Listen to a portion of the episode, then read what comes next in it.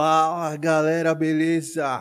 Como vocês estão? Cafofeitos e cafofentas, vocês estão beleza? Tranquilidade nessa quinta-feira. Como vocês estão? Como vocês estão nessa quinta-feira? Tranquilo? É o seguinte, mais um EP aí para vocês. Muito bom estar tá aqui com vocês. Tá da hora Tô curtindo fazer esses episódios aqui no Cafofo, esse novo formato e dizer que para vocês que é o seguinte, vamos ter um novo quadro aqui no Cafofo do Black. Estou decidindo o nome, entendeu? Vocês podem até me, me dar um alô aí, a galera deixar mensagens aí nos, nos comentários que, que vai ser Conselhos do Black ou conselhos no Cafofo. Depois vocês me falam o que, que vocês acham melhor. Então a galera pode, pode mandar várias perguntas, é, conselhos, né?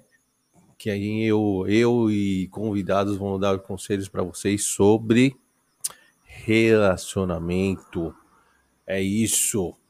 Vocês querem conselhos sobre relacionamento? Então a gente vai ter esse novo quadro aqui no Cafofo.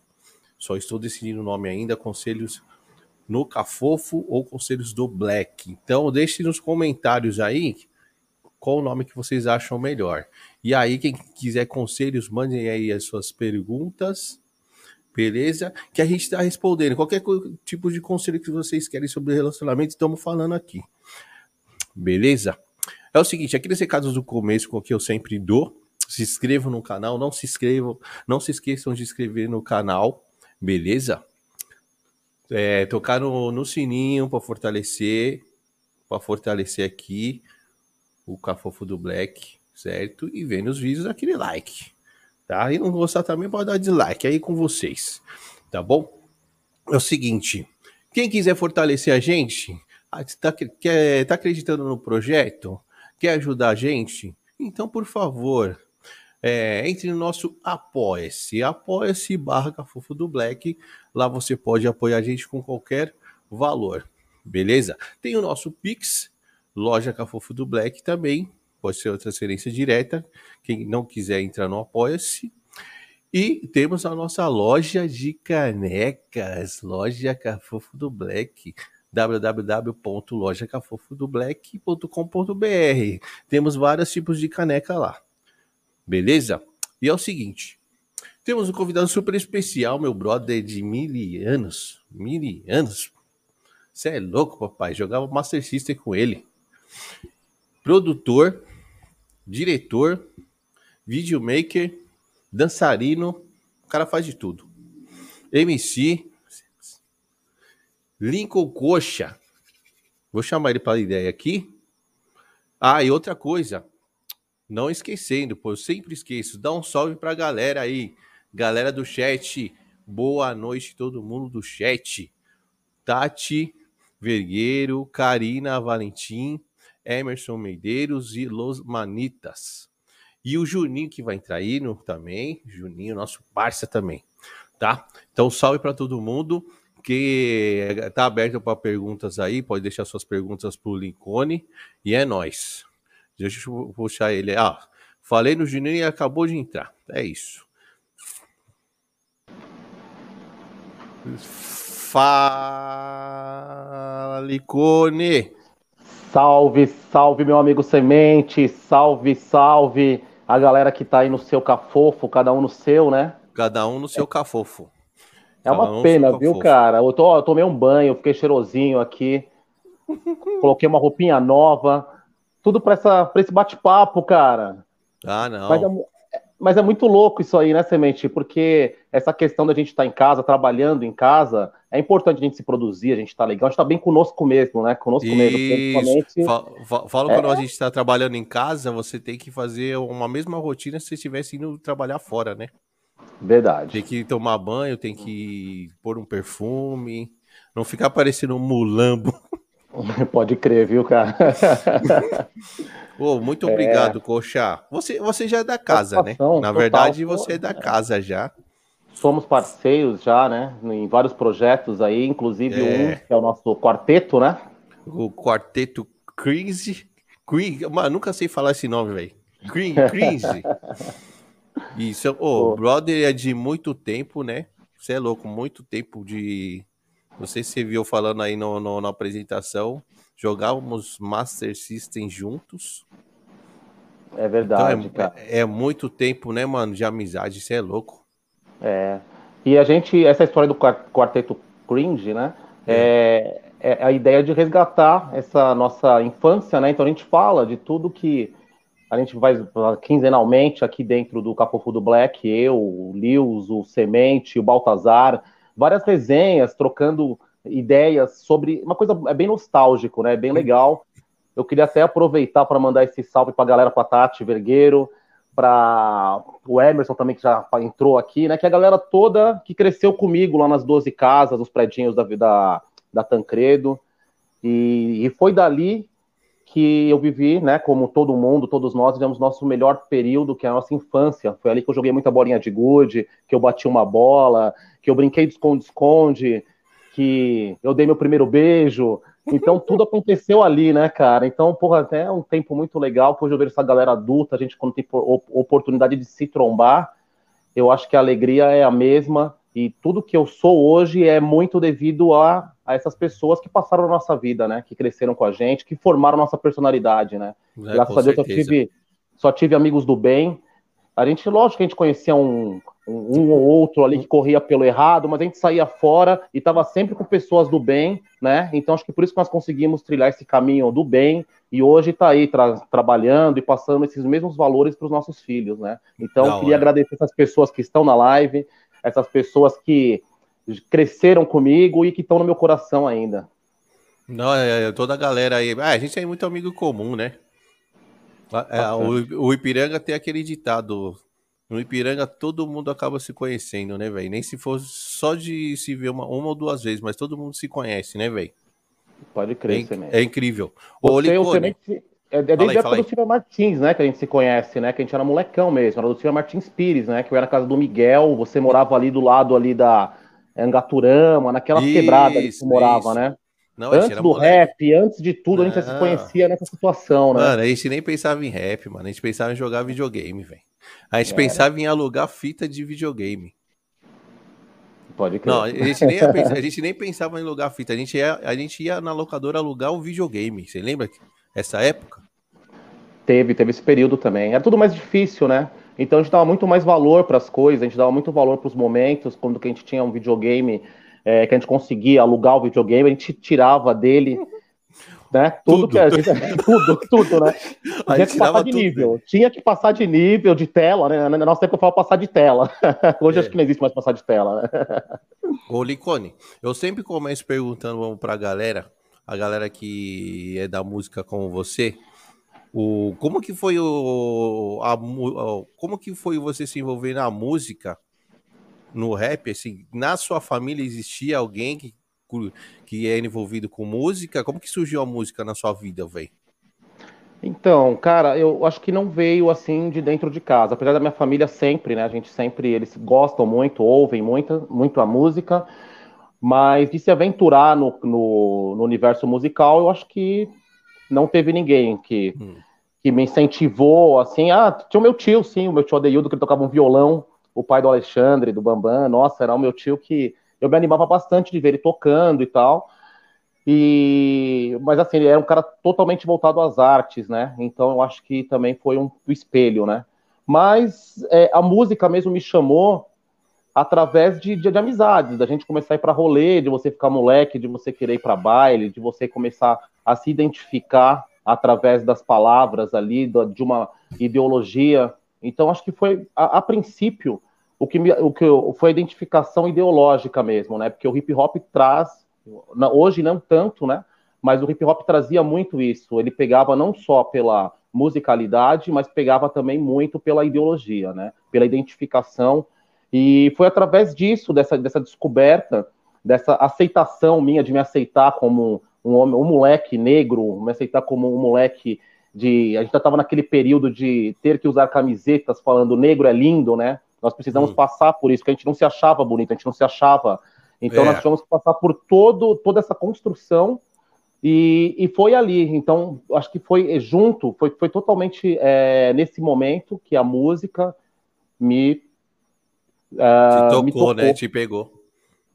Te pegou. Me pegou ali. E, e, a, e a música de primeira mão foi o rap. Foi o rap, foi o rap. E, e, sempre o rap, cara. Hoje que eu tô nego velho, assim, eu gosto pra caramba de black music, de, todo, de tudo, todas as vertentes da black music.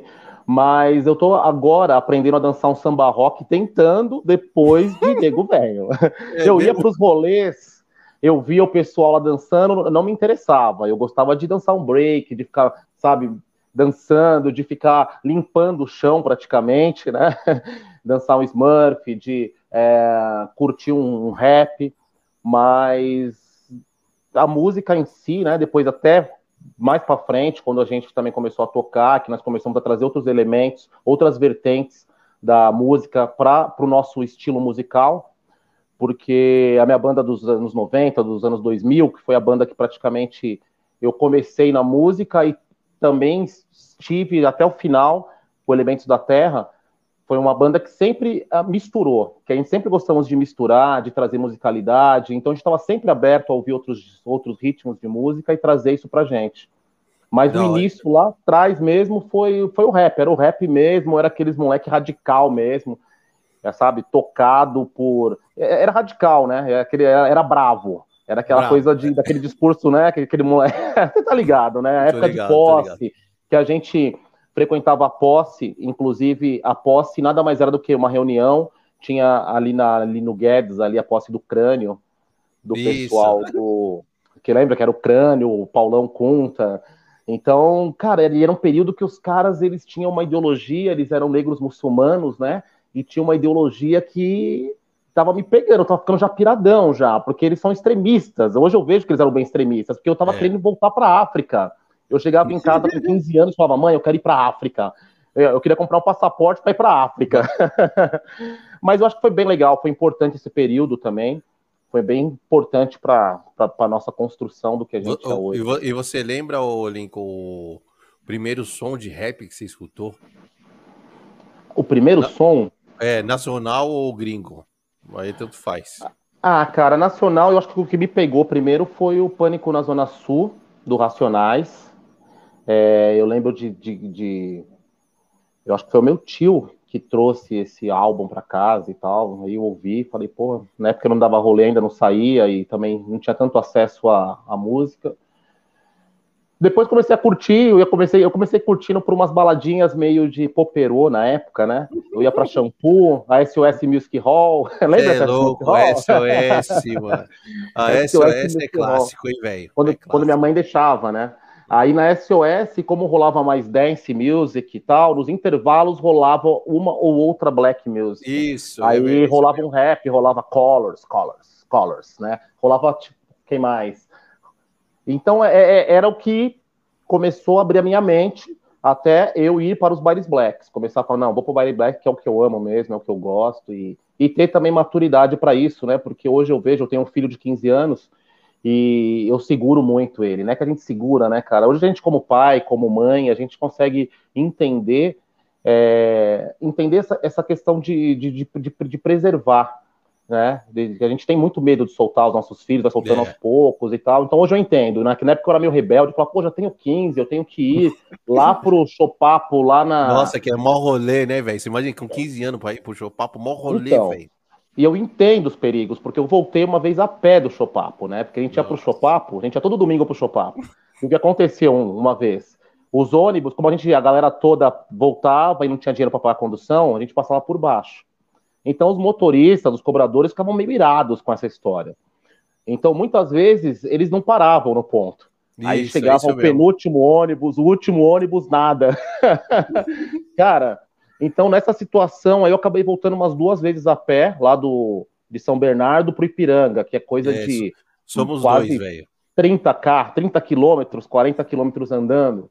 E a minha mãe, cheguei, na época não tinha celular, não dá para mandar mensagem. A hora que a gente chegava no, lá em casa, eu chegava nos prédios assim, era minha mãe, a, a avó do Buguelo, toda a galera lá embaixo, assim, esperando, né? Preocupação, né, cara? Preocupação. Caraca, velho. É, então, são coisas loucas, né? Eu, eu voltei, mano. Eu não sei se eu votei essa... lá também? Eu não sei se eu votei com você esses dias. Eu votei uma vez com o JC, velho. Uma galera, meu. Mesmo esquema. Último ônibus não parou, irmão. Aí fudeu. E você olha a Viancheta, assim, você vê só as luzinhas no final, assim, você não vê aquela cruz, você não vê um, você não vê luz no final do túnel, né? Você vê... Pare... Mano, parece que nunca ia chegar, velho. Nossa, Meu... Mano. Nossa. Ô, ô Lincoln, e aí? E, o, e quando, chegou, quando chegou o Elementos da Terra na sua vida? Aí foi já quase na sequência, né? 92 eu comecei a ir lá pro Chopapo, a, a galera já tava dando outros rolês, a, o pessoal lá do prédio lá, inclusive dos meus vizinhos, né, iam para Sunset, eles iam ali para o Nine, e a minha mãe não deixava ir pro Nine, Nine Club. Eu fui uma vez ou outra pro Nine, eu, sabe? Com nossa, 14, eu batia cartão, batia cartão no Nine, velho. Isso é louco. Hum, cara, eu, não, eu, eu, peguei umas duas vezes só. E a sair a Sunset, eu comecei a ir pra Sunset, mas era molecão, né? Então, Aí, então, aí em 92 foi quando eu comecei a, a, a ir para esses Não, minto, desculpa, isso foi um pouco antes. 92 foi quando que nós demos um start no Elementos da Terra. Tá. tá? O Elementos da Terra, quando começou, é, foi o Zezinho que começou o Elementos da Terra, com o Sandro, com o Alê, que eles eram dançarinos do Potencial 3. Eles dançavam Smurf Potencial 3 e montaram Elementos da Terra e chamaram eu e o Buguel. Aí nós começamos o Elementos em 92. O Buguelo então, então, elementos no começo era você, o Buguelo, o Sandro e o Zezinho. O Zezinho pegou um pouquinho só e logo saiu. Aí o começo mesmo era eu, o Buguelo, o Sandro e o Alê. Nós quatro. O Alê. Tá. Essa era a formação. A primeira formação do Elementos foi essa. E depois veio. Na época a gente não tinha DJ ainda. Era um ou outro do Cala pra gente. Depois veio o Alessandro veio antes dos meninos, do Predador e do, do Gé, veio o Alessandro discotecar. Ah, tá. Olha, eu nem, nem não tava nem lembrando dessa formação, velho. É, cara. A gente tá nessa primeira. Tiveram várias. Depois dessa, depois dessa, antes até do, de vir o Predador e vir o cara de gato, veio o Janeto. O Rodrigo o... Janeto. Nossa, o Janeto veio antes dos caras? O Rodrigo, ele veio, acho que veio, foi, foi, aquele período que a gente tinha uma formação também parecida com o do Celes, que era sete neguinho no palco. Entendi. Então, eu acho que foi praticamente no mesmo período. É, porque, eu, puta, não, eu, você falar a verdade, eu não lembro do, da formação quando tava o Janeto. Não lembro. O, o, o Janeto, ele saiu em 96, 9 e meia. Ficou acho que uns dois anos. É. Ah, ficou, ele ficou bastante, velho. É, um ano, dois anos. Aí era quem? Você, o Janeto, o Buguelo? Era eu, o Janeto, o Buguelo. Aí já tava já o, o Predador e o Cara de Gato. Ah, tá, e o Alessandro, então... o Alessandro era DJ. O Alessandro era, era nosso DJ. Aí foi quando, em 97, nós ganhamos um prêmio. Foi, a, foi quando o Janeto saiu. Que é aquela situação, né? Hum. Uma situação que eu acho que até ele saiu magoado do grupo, é brother meu. O Janeto nada mais é, para quem não conhece o Janeto, o Janeto, ele é, hoje ele é um, é um grande diretor de cinema, ele é o cara que dirige todos os vídeos aí do, do Luan Santana. É, da, galera aí. Ele, ele fez ele é Dog, velho. Ele fez no Pidog, acabou de lançar um documentário agora do, do de 10 anos, é, como que é, hip hop? É, é sobre hip hop sobre o hip hop. Mas faz, mas... mas faz 10 anos atrás que foi gravado. É, muito conteúdo bom.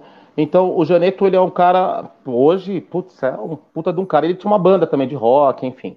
É. Mas, então, era legal que ele trazia também isso pra gente, né? Tanto que era uma formação que o Elementos, a gente, também quando a gente fazia show, a gente trazia também outros elementos.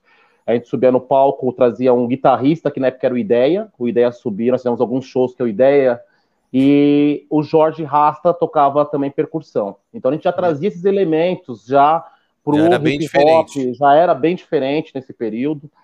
E foi quando em 97 nós ganhamos um prêmio que foi os 10 melhores da Black Music, que foi na, acho que foi, se eu não me engano, foi na Class a premiação. Que era a gente, a gente era o único, única, único grupo que não tinha álbum, né? Porque na época era, era o Pivete, o Planet Ramp, quem mais tinha? O Taíde. Eu tenho flyer aqui, eu tenho flyer dessas paradas todas aí, mas eu me marcou muito isso porque foi para a gente foi uma coisa muito legal a gente conseguir ganhar um prêmio sem ter disco gravado. Puta, Mas foi legal, também nesse dia que o Jonathan saiu do grupo, porque teve um probleminha lá no palco e tal. Aí a gente, moleque, né, cara, como que a gente é moleque, a gente para para analisar como que a gente é, é bem imaturo, né? Merda, né? Imaturo, como a gente quer, a gente não sabe, não tem tato para conversar, a gente não tem a gente não tem essa sensibilidade, né? Então foi uma questão que ele acabou errando e tal, e pô, foi cobrado de uma maneira meio forte, pesada, e acabou saindo do grupo assim, magoado com algumas pessoas. E eu, comigo ele ainda é brother até hoje, mas foi em 97 que é, essa formação ele acabou saindo, aí novamente, depois de um período também o cara de gato saiu, e, e é isso. E quando nós gravamos o nosso primeiro disco em 2000, estava eu, o, o Predador, o Buguelo, é, eu, Predador, Buguelo, o Alessandro e o Wallace, que era do Potencial 3, já estava como nosso DJ. Isso aí era em 2000, quando a gente já estava na gravadora Cascatas, quando saiu o nosso primeiro álbum. Puta, é, o, o, o Saci veio nessa formação do, do Janeto, né? Também, ele pegou um pouco também. Ele pegou é, um pouco. Eu, eu, o Saci é precursor, o Saci é o precursor do Elementos, porque ele dançava no potencial, aí ele saiu do potencial para montar o Elementos. Aí me convidou, eu e o Buguelo. O, o Licone, show mais marcante. Cara, mais marcante.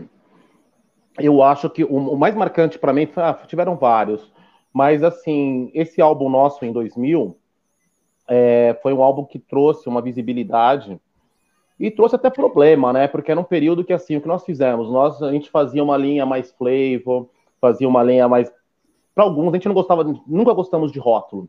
Mas a galera falou, pô, vocês são bem underground, são bate-cabeça. Só que quando nós lançamos esse álbum, nós fizemos o álbum metade pesado e metade dançante, trazendo muito ragamuffin. E, e foi, cara, inclusive, o que aconteceu? É, a gente poderia ter a possibilidade, nesse período, de ter estourado. Porque a linha pesada, nossa, era a linha que já estava na boca da galera, que a 105 queria tocar, a galera queria tocar.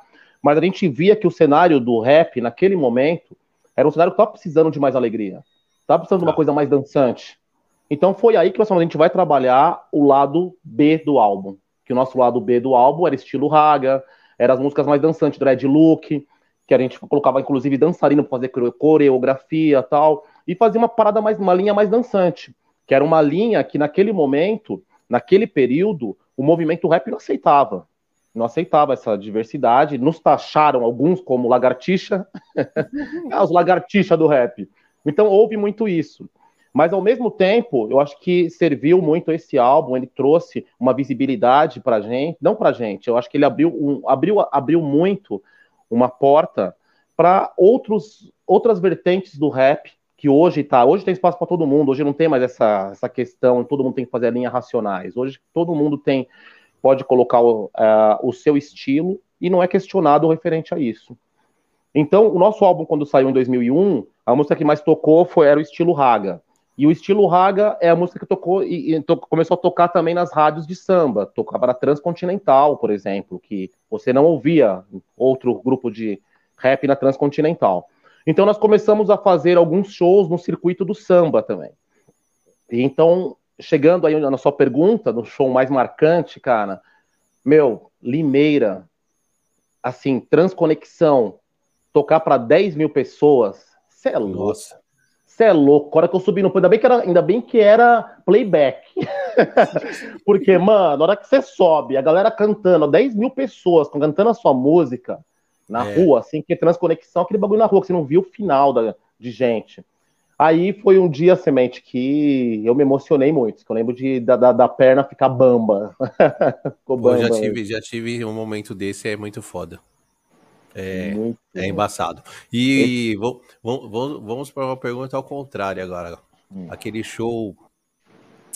Você fala, mano, que merda, velho. Teve algum assim que foi bad vibe? Cara, teve. Teve alguns que. Ah, meu, eu acho que a questão não é você cantar para uma, duas ou dez mil pessoas, não é a quantidade, sabe? É a qualidade. Às vezes ali tem dez pessoas que vai entrar numa vibe ali contigo ali, melhor do que 10 mil pessoas, né? Vai trocar mais com, com você. E, e eu acho que música é, é, troca, né? Todo mundo que tá ali em cima do palco tá recebendo essa energia, da mesma forma que tá passando, tá recebendo, é uma troca. É, eu, eu, lembro, cara, de um show que foi, para mim, foi, foi foda, assim, foi também é, emblemático, porque nós fizemos em 2003, saiu o nosso segundo álbum, com participação do Sabotage. O tá. Sabotage ah. cantou com a gente. Sabotage também é um cara, figura ímpar, brother.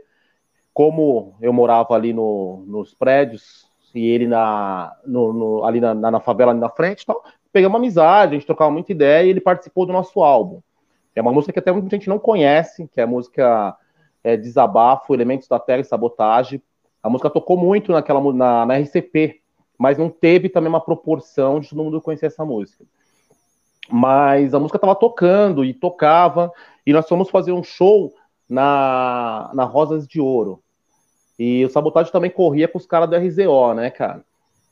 E eu lembro de ter uma treta, não, não sei se veio da parte dos caras, é porque eles eram uma família, então não vou falar ah, foi de Sandrão, Elião, né? era ah. a família deles que eles tinham ah, praticamente a mesma. É, era como se fosse uma empresa, então eles tinham que manter praticamente a mesma linha e trabalhar os artistas deles, né? E eu lembro que foi o, nesse show o Sabotagem ia subir para cantar com a gente. E a galera lá da, da banca dele não queria que ele subisse. Putz, então, por causa do estilo, por causa, por causa do estilo por causa do... do... estilo, por causa do estilo do Elementos que fazia o Raga e tinha, como eu te disse, esse preconceito de algumas partes de os caras são lagartixa, que os caras fazem um Raga. Meio que os caras e... achou que vocês iam queimar o filme. Mais sabotagem. ou menos isso. Eu acho que foi mais ou menos essa fita. Mas o cara do Sabotagem sempre foi monstrão, cara. Ele nunca se abalou por isso. Mas eu lembro desse mal-estar no camarim. Então isso me chamou, me chamou atenção e, e me chamou atenção depois de tudo isso ele subir e cantar com a gente. Puta, na Roda de mesmo... Ouro. Aí que eu falei, legal. porra. Ele então, mesmo assim ele cantou. Show. Mesmo assim ele, então, cantou. Assim, ele cantou, ele cantou. Foi, porra, muito legal. E me marcou dessa forma um pouquinho negativa por todo esse mal-estar mas ao mesmo tempo, é, a gente entende, né? A gente entende que, que o ser humano, cara, ele precisa, a gente, a gente, a gente vai evoluindo. Eu acho que se fosse é, hoje, as pessoas que tentaram convencê-lo a não subir no palco não fariam isso, porque uhum. né, a cabeça vai abrindo, mas era um período, né? Um período que é. a gente é. vivia de de, de para ser rap tinha que ser mano, pá, o... você tinha que bater forte. Esse, esse, período dos anos 90 aí do rap era muito ego, velho. Ego, bastante. Bastante ego e, e, atrapalhou muita coisa. Você, aí, depois que você fica mais velho, você enxerga, né, velho? Você fala, puta, mano, uns vacilos, assim, umas bobeiras, bobeira, né, mano? Ah, quando você é moleque, quando você a, a, a gente que... mesmo, né? A gente aqui na quebrada, todo mundo tinha grupo, todo mundo cantava muito, todo mundo tinha um estilo diferente. E a gente ficava nessa vibe de, em vez de se unir, a gente ficava numas de, ah, não, pô, ah, o fulano ali não cola com a gente, ou não abre show da gente, ou não sei o que da gente. É, e era muito assim, era uma tretinha boba. Não, né? treta ridícula, de tipo, ah, mano, você vai fazer participação com os caras? Para, não sei o que. Mano, ridículo, velho. Então é muito o ego que atrapalhou, né? O Licone, o Juninho perguntou aqui. O, qual que é suas referências no rap? Ah, no rap, cara, eu sempre gostei muito de do, do Basta Rhymes, eu sempre gostei muito da Bush Babies, é, a, o Boni, Thugs in Harmony, né? E, e, pra ser sincero, eu ainda tô mais lá atrás, né? Eu, eu, tô, eu ouço ainda bastante dessas coisas que estão acontecendo hoje de rap, mas eu ainda sou muito old school. É, né? então você é igual, eu, né? eu sou muito old school ainda, velho. Eu, eu, eu, eu, ouço, eu conheço até esses moleques que estão tá tocando agora, alguns eu respeito também, eu acho isso legal, essa história que eu tô contando, nossa, lá atrás, eu acho que é uma história também, pô, não teria como hoje eu pegar e criticar um moleque desse, um Matue, um moleque desse que tá vindo com outra linha, mas fazendo um bagulho também bem legal, cara. Bem legal. Não tem tanto a ver com o que a gente pregava lá atrás, com ideologia do rap ter é, essa, esse engajamento político e social, tô beleza. Mas, pô, tá fazendo uma linha, tá fazendo música, então respeito. Eu ouço, eu tenho duas gerações aqui dos meus filhos que ouvem música atuais e vão me passando, então eu tento digerir, algumas coisas eu, eu curto, mas as minhas referências continuam sendo muito de lá black, atrás, né? old school atrás, cara, de sabe, é, o... até mesmo Ô, Licone, eu tenho duas lembranças no, é, suas que bateu aqui na agora, nesse momento nostalgia do rap. Uma, a primeira, The Point, nos prédios. The Point, The Point, louco. Era muito legal, né, velho? lá no salão do prédio. A, começou lá no salão do, do, do, condomínio, lá do Miraflores, isso, de casa. A gente se reunia lá e ficava fazendo improviso, cara. Batalha, é o que hoje batalha. é a batalha. Só que não tinha nome batalha. A gente falava The Point e ficava fazendo rima de improviso, era o nosso The Point. É. Aí hoje tem o que? A batalha de MC. As batalhas de MC. Nossa, muito tempo, mano. E a outra lembrança que eu tenho sua quando você levou na escola, a gente estudando lá no Alcântara, o primeiro álbum do o primeiro CD do The Menos Crime, velho. Ah, do The Menos, pô. Quando eu escutei primeira vez o Foram Mortos, mano. Foram Mortos. O, o, Foram Mortos, assim, eu até arrepio só de lembrar de ver o Nikimba cantando lá no Chopapo sozinho, Foram Mortos. E, e, e, outra situação também do The Menos Crime com a gente, porque eles eram da mesma gravadora. Quando nós saímos em em 2000, nas Cascatas, tava o The Menos Crime com Fogo na Bomba, e daí, como é que é Fogo na Bomba? Foi quando eles estouraram, onde você passava, porque o hip hop não era tão difundido, né? Você ia pra praia, você via a molecada ouvindo, carro, o som estourando, ouvindo Fogo na Bomba. E aí tinha o The Menos Crime, é, tinha o Doctor, estava saindo de lá com tic-tac, e aí nós entramos. Aí, antes do, do Carlinhos de dar um gás no, no The Menos Crime, eu lembro que teve uma reunião, a gente estava na mesa, tal, tal, tal, as prioridades da gravadora, como seria. o Nikimba pegou, cara, uma cadeira e deu no dono da gravadora, assim, pá, na mesa. Pá! Sério? Do nada? É, do, na, do nada não, assim, porque a ideia, antes, hoje a situação é, é, é outra, né? Todo mundo é independente, a gente grava, os artistas gravam as suas músicas e coloca na, na, no YouTube, e o YouTube faz todo o trabalho. Antes você dependia de gravadora. Então Isso. você dependia do Total. cara pegar e falar: Meu, eu vou gravar você tanto, tal dia, eu vou é, divulgar tal dia, e você é prioridade minha para tanto. O estúdio você vai tal dia. Então era isso. Então essa expectativa deixava a gente louco, porque a gente ficava nessa dependência. Então, essa situação do Nikimba também foi outra que eu presenciei ali, que eu também não esqueço, que surtiu efeito. Depois o Carlinhos deu um gás nele e ele acabou estourando com fogo na bomba. então, a gente às vezes as coisas precisam um pouco na pressão também, né? Quando não vai na, no amor, vai na dor. Vai, vai na dor. O, o Licone, e, o, e a parada lá do Io, velho? Vocês gravaram o Io, né? Gravamos. O Yo Rap foi bem legal. Eu, eu ainda procuro, eu, eu procuro essa, essas imagens.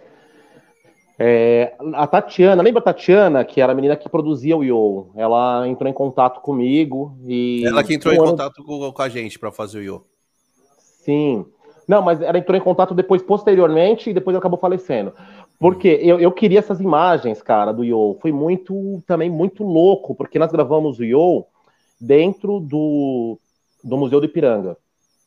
Foi bem diferente, porque na época era o KLJ que apresentava o Yo Rap, quando saiu o nosso álbum também. Estou falando ali 2001, 2001. Aí, na época eu trabalhava na USP, eu trabalhei muitos anos no Museu de Zoologia da USP, é, montando tem até uma foto sua, Tem até uma foto sua lá, Lincoln. Tem, tem.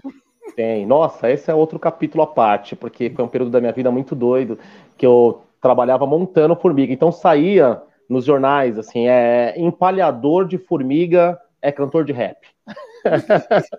Porque a técnica, depois a gente fala sobre isso, a técnica que eu usava lá também, é uma técnica, eu ficava empalhando formiga. Literalmente. E, literalmente.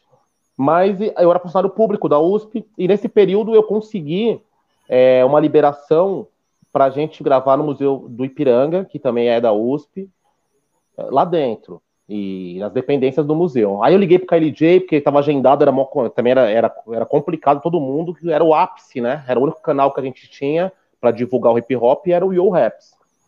E então a gente estava agendado lá já uns quatro meses para ir para lá. E quando chegou no nosso, no nosso dia, eu falei: pô, KLJ, eu consegui uma locação legal, já mexi com toda a papelada, a gente vai gravar dentro do Museu do Ipiranga. E o Museu do Ipiranga, gente, tá aí, para quem não conhece o Museu do Ipiranga também, tem que conhecer, tem que é, protestar, porque eu acho que é um absurdo ter ficado agora 10 anos fechado, vai abrir agora 2022, né? Depois de 10 anos ele vai reabrir, agora no centenário da independência. Mas, assim, 10 anos, cara, é uma geração, uma geração de futuros historiadores, de moleque que poderia ir lá, poderia se animar e querer estudar história, querer, sabe? Então eu acho isso um absurdo, um absurdo que aconteceu lá. E como nesse período eu estava dentro da USP, eu, comecei, eu, eu, eu, consegui entender, né? Que foi um descaso mesmo, um descaso com patrimônio, um descaso com dinheiro público, porque o museu foi deixando, ele foi sendo deixado e sem manutenção. E por ser um, um prédio tombado pelo patrimônio histórico, depois para você fazer a manutenção fica muito mais difícil. E foi o que aconteceu. Aconteceu isso agora, 10 anos fechado o Museu do Ipiranga. E aí, então, e os caras cara arrumaram lá, hein? Estão arrumando, ano que vem reabre, mas está fechado. Está fechado. Então, e, e, e, esse período que nós gravamos lá é anterior a esse descaso, a ter fechado tudo. Quando, quando nós fomos gravar lá dentro, cara, foi maravilhoso. O KLJ pirou, porque lá embaixo tinha. Agora eu não sei como que vai ser, né? Mas tem uma sala que tinha todos os. Nós gravamos nessa salinha, que era uma sala que tinha todos os é, fora retratava ali uh, o período da escravidão. Então tinha as correntes, tinha é, todos os, os, objetos de tortura, as fotos, a energia daquele lugar, cara, era uma energia Nossa. pesada. A gente chegamos para gravar lá, cara, o cara de olhar para minha cara, para cara dele, não saía, assim, sabe? E, e por isso que eu tô te falando, 10 anos fechado um espaço desse, era um espaço que todo mundo tinha que conhecer, todo mundo tinha que estar ali. Uma puta história, né, velho? É muita história guardada, é um acervo que tá totalmente guardado, não tá. Enquanto o museu não reabrir, esse acervo vai ficar ali, as sete chaves, esperando. Então, a gravação do Yo Rappers foi lá dentro, foi maravilhoso, cara, e nós conseguimos falar de, de outras coisas. Isso foi em 2001. E, e só de trazer é, ali que eu já sentia, já, já sentia, falei, pô, a minha área é audiovisual, é o audiovisual, porque eu já fiz toda a produção, na época eu não trabalhava com audiovisual ainda, estava trabalhando na, na USP com biologia, mas eu fiz toda a produção para a galera lá da, da MTV chegar e gravar dentro do, do, do museu do Ipiranga. Da hora. Então, você, como você já puxou, é, eu ia puxar isso agora, o audiovisual, velho, como que entrou na sua vida? Então, aí. Porque é, acho... é como você falou, você estava no, no, museu, hum. é, você, você, trabalhava no empalhando formigas, cantando rap e não tinha, não tinha, não tinha contato nenhum, né? Vamos dizer assim, diretamente com audiovisual, né? Você fazendo. E como que chegou isso aí? É, não, eu gostava já, né? Eu gostava, eu comecei a, a estudar uma coisinha ali, outra ali, fiz um curso Aí eu fui fazer uma produção. Isso aí foi no mesmo período. Eu trabalhava no, no, lá no, como funcionário público, mas eu fui fazer um curso de produção de, de vídeos. E aí eu comecei a fazer alguns filmes, né? Em produtoras grandes, na Chroma Filme. Aí eu ia como assistente de produção, depois como produtor. Só que aí eu não conseguia mais conciliar o meu horário de. Eu ia, eu ia como fazer freela. Então, normalmente pegava os finais de semana, ou tirava algumas folgas para fazer. Aí foi quando chegou aquele momento de ter que decidir, né? De não dar pra gente abraçar tudo. E aí eu fiz a escolha de ficar. É, de, de, da, como que a gente pode dizer assim? Da, da segurança, né? Porque a gente precisa de segurança, ainda mais sendo um pai de família. E eu fiquei trabalhando no funcionalismo público, deixei isso de lado anos, passaram vários anos e tal eu não parei de, de ir para as produções, parei de fazer gravação e tal. E fiquei trabalhando ali no funcionamento público e mas eu ainda sentia aquela necessidade, cara, porque eu adoro isso, eu adoro estar com gente, adoro sair para gravar. Todo dia a gente aprende coisas, todo dia a gente está vivendo ali uma história diferente.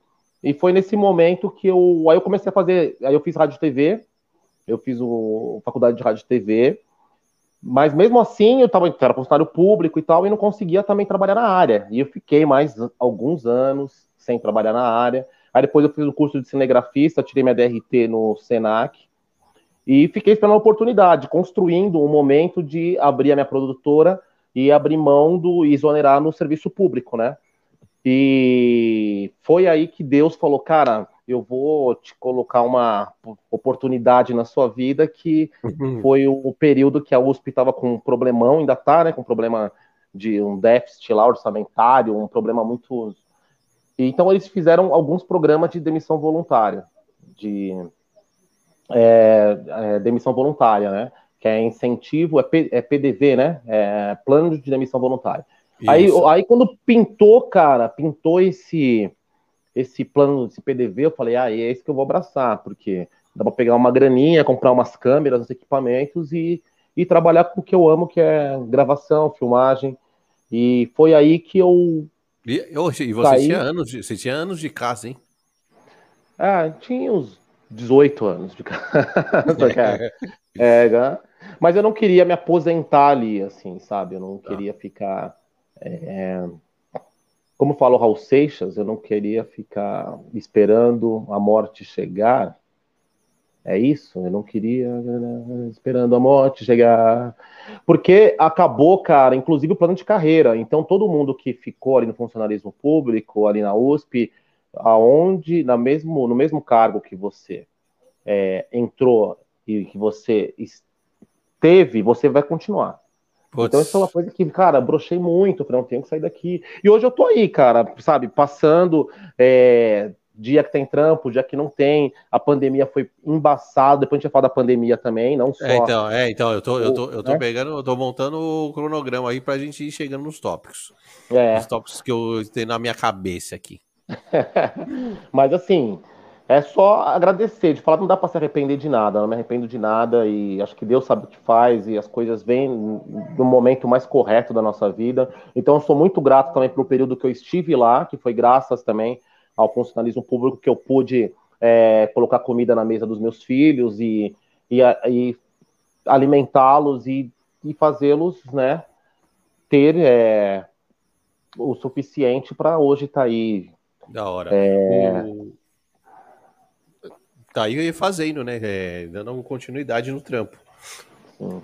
Eu, e dentro já do lado do, visual, Licone, e os projetos importantes, assim, que você fez, quais, quais foram? Pra galera saber. Porque você já fez ah, bastante cara, coisa, né, mano? Você fez bastante já, coisa. Eu, já. eu, eu atiro pra todo lado, eu faço de tudo. Você fala, pô, tem ali um, um velório, vamos lá gravar? Vamos, vamos embora. Vamos fazer um podcast? Vamos. Ontem mesmo eu fui fazer um, um simpósio lá do, de algumas dentistas e e aprendi sobre Invisalign e não sei o que. Cara, todo dia a gente está aprendendo, então eu tô fazendo um monte de coisa. O que eu amo mesmo fazer é tá, lógico, é fazer essa associação do audiovisual com a música. Então, quando eu tenho a oportunidade de estar na música, é, ali dirigindo, vendo, é, trazendo toda essa é, é, essa minha experiência também, né? Essa minha visão. Eu acho que eu tenho essa visão que me possibilita fazer alguns trabalhos legais no meio da música e dentre eles eu fiz dirigir alguns vídeos, fiz alguns vídeos, o, o vídeo do Toninho Gerais com a com a Elenara, que chama Luz da Minha Vida, que foi maravilhoso, também é um vídeo muito bonito, que é um cara também que eu sou fã, Toninho Gerais é monstro. Eu fiz algumas coisas também, fiz o vídeo do Everett Silva também, que é do sertanejo, também um vídeo bem legal. Da hora.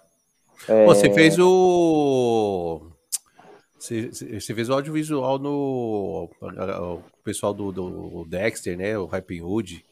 Ah, sim, não, então, é, é, outras paradas, cara. Com o Dexter eu fiz umas coisinhas com ele. E com o Hype Hood eu tava semana passada lá na Raízes Records. Ele tava fazendo, fiz uma live para ele. Pra, não, não foi ele, foi os artistas da Raízes Records, que é o Lil, o Lil MR e o Johnny MC. Tá. Os, os, dois vão sair nessa live que eu fiz semana passada no Teatro João Caetano. E quem mais? Deixa eu só pedir um, uma ajuda com minha assistente aqui. Você troca a luz, por favor, aqui, minha assistente. Aí eu fiz o. Ó, peraí, tá ali, ó. Aquela ali, ó, essa bateria. Aí eu fiz essa live com os dois, né? Com lá para a galera do Rap Hood. Rap Hood também é parceiro também, participou do nosso videoclipe, um videoclipe também que eu dirigi. Meu primeiro videoclipe que eu dirigi foi do Elementos da Terra. Aí o Rap Hood participou, ele, porra, foi eu que me deu, vou meter as caras agora, né? É, quem mais que eu fiz? Então apagou aqui, mas já vai voltar. Quem mais de. Eu acho que isso aí de, de direção, que eu peguei ali o projeto, eu dirigi, foi isso. Mas eu tô sempre ali com a arte. E essa parada com Dexter, eu fui com ele lá para Sorocaba em. Mas isso foi fazer uma captação de algumas imagens, uma cobertura, que foi até uma. uma fita ali, semente, não sei se tu lembra, é, há uns cinco anos atrás, que teve um embrólio ali entre o Dexter e o Cascão. Sei, sei. Putz, eu Você põe na internet aí, treta de Dexter e Cascão. aí, aí, opa, calma aí que a minha assistente aqui tá derrubando tudo. Segura aí um pouquinho, Ram. Pera aí, pera aí, um segundo. Não, beleza. Toda conta essa história aí. Aí. E põe aqui dá pra carregar. E... Pera aí, Opa. fica aí, fica aí, fica aí que eu vou voltar um segundo. É, é, acontece, as lives é assim mesmo. É isso aí, eu tô aqui, ó. Isso aí não. Aí, Deixa eu só organizar, que eu tô com um fio aqui. Aí. Deixa eu só colocar um, o Michael Jackson com a gente. Já entrou, tá aí. beleza. Então, aí tem essas paradas também, Semente, que eu faço de co- cobertura, né? Aí, esse evento, eu fiz uns dois eventos com o Dexter, esse foi um evento bem legal. Foi legal para mim também, de crescimento, de aprendizado, porque quando você tá com uns caras desse, uns monstros desse, você só aprende, cara. E até queria contar essa história. Não pela fofoca, não pela treta que teve entre o Dexter e o, é, e o Cascão. Isso aí só pro- é, propiciou a oportunidade da gente estar lá.